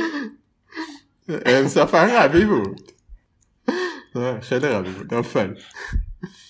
به نظرم که همینجا تو اوج تموم کنیم. کاملا موافقم اینجا جای. این قصه رو هم از ما به یادگار اینو جدای اپیزود ضبط کن بده بیرون واقعا شاید باید یه کاری بکنم. مثلا یه مشتی از این چیزها رو از این نام حکایت دکتر علی شریعتی یه جایی رد می‌شد و استیو جابز یاد خاطراتی که در لحظات زندگیش داره از کل لحظات زندگیش بیشتره. آره. جمع بزنی. همش هم پنداموز. اصلا همش زندگی اینا حکمته یعنی. اصلا این آدم از لحظه ای که چشم به جهان گوشود همینجور حکمت صادر می‌کرد. الان اینا رو جمع کنم واقعا یه قسمت کلا قصه شفاهی های امروزی. متا نمی‌دونم نمی گنجه آخه انقدر چرکه خیلی چرک شد بکنم خب آقا جمعش کنی؟ مرسی. یه خدافزی هم. دوباره من پادکست های شما ها رو بگم. ریرا ریرا پادکست هم باید سرچ کنن. آره ریرا R I R A بعدش هم پادکست بدون هیچ فاصله ای نقطه ای چیزی. آره که درباره شعر معاصره هر قسمت یه شعر یه شاعره. خیلی خوبه. چیروکو چی باید سرچ کنه؟ چیروک. هم فارسی می‌تونن چیروک سرچ کنن جور دیگه هم نمیشه نوشتش هم انگلیسی می‌تونن چیروک سرچ کنن که فقط او ش دوتا O ئه روکش دوتا O ئه هزار تو هم با هزار تو پادکست انگلیسی اگر سرچ کنید هزار توش دوتا O داره. پادکست هزار تو هم فارسی سرچ کنید میاد. کانال تلگرام توییتر اینستاگرام همش همینه. و این بحثا رو میشه ادامه داد و ما هم خیلی خوشحال میشیم که اه، نظرات شما رو هم بدونیم. همینا امیدوارم که قسمت بعدی خیلی طول نکشه. نریم دوباره یه سال دیگه. خوش ارزششو داشت. دیگه همین موقع. شما خدافزی کنید بریم دیگه. قربون شما. دست شما هر نکنه. ما خیلی استفاده کردیم. با تشکر از شما که ما رو به این مجلس دعوت کردین و فرصتی به من دادین که بتونم حرف خواهش. می‌کنم دیگه باید به, جوونا تریبون داد دیگه.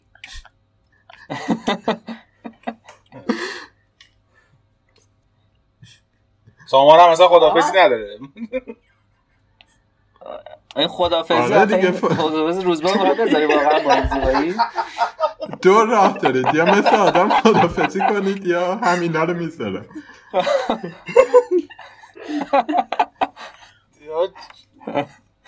خب من مرسی که من دعوت کردیم به پادکستتون خیلی خوشحال شدم از صحبت باشم. ده آقا کیفیت پادکست ها رو مقایسه کنیم. اون ریرا بود چی شنونده مرسی که من هنوز هستم اینجا. چی خب دیگه خدافز بچه ها قربون شما. خدا زود برمیگردیم ایشالله خدافز خدافز خداحافظ خداحافظ شمبولتون چمن و بلبل قمری چی میگن چهچه بلبل.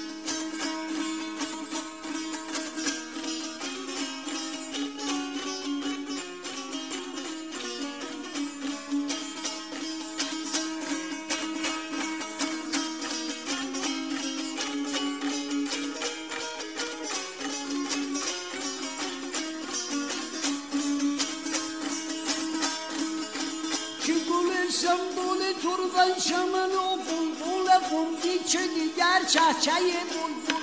ز عشق گل گلشن در سر مست و غزل خواب یهین بالا و هیلم برو سوی گلستان. نظر کن به سر برگ درختان. به مرغان خوشلال لجان. سنه قربان.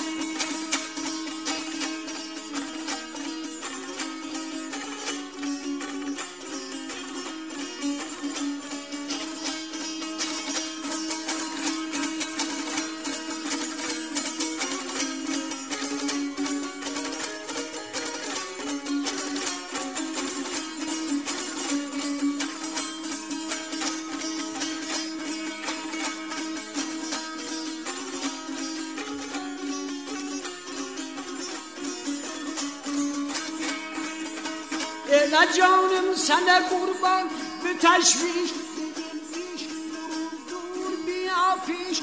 ایای دل نادان به به نه جان به به نه زنان نه گلال سر قیامت بیاد یار موافق. شده همدم و که نام محمد لقبش احمد محمد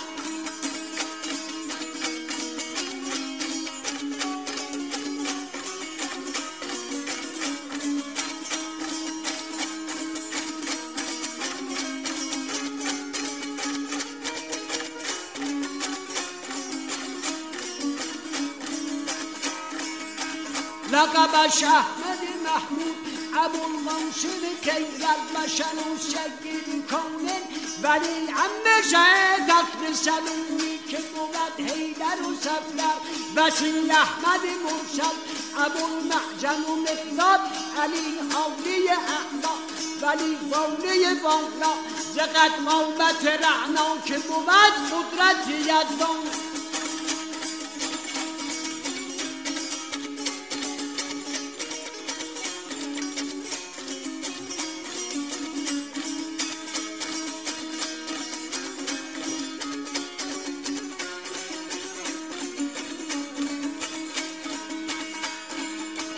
قدرت یزدانی گره در گروه زلف معنبر که فزون است یکی از شب یزدان نبینیم که نبیم دانگه و بیداد دلم یخ بزبد خواه.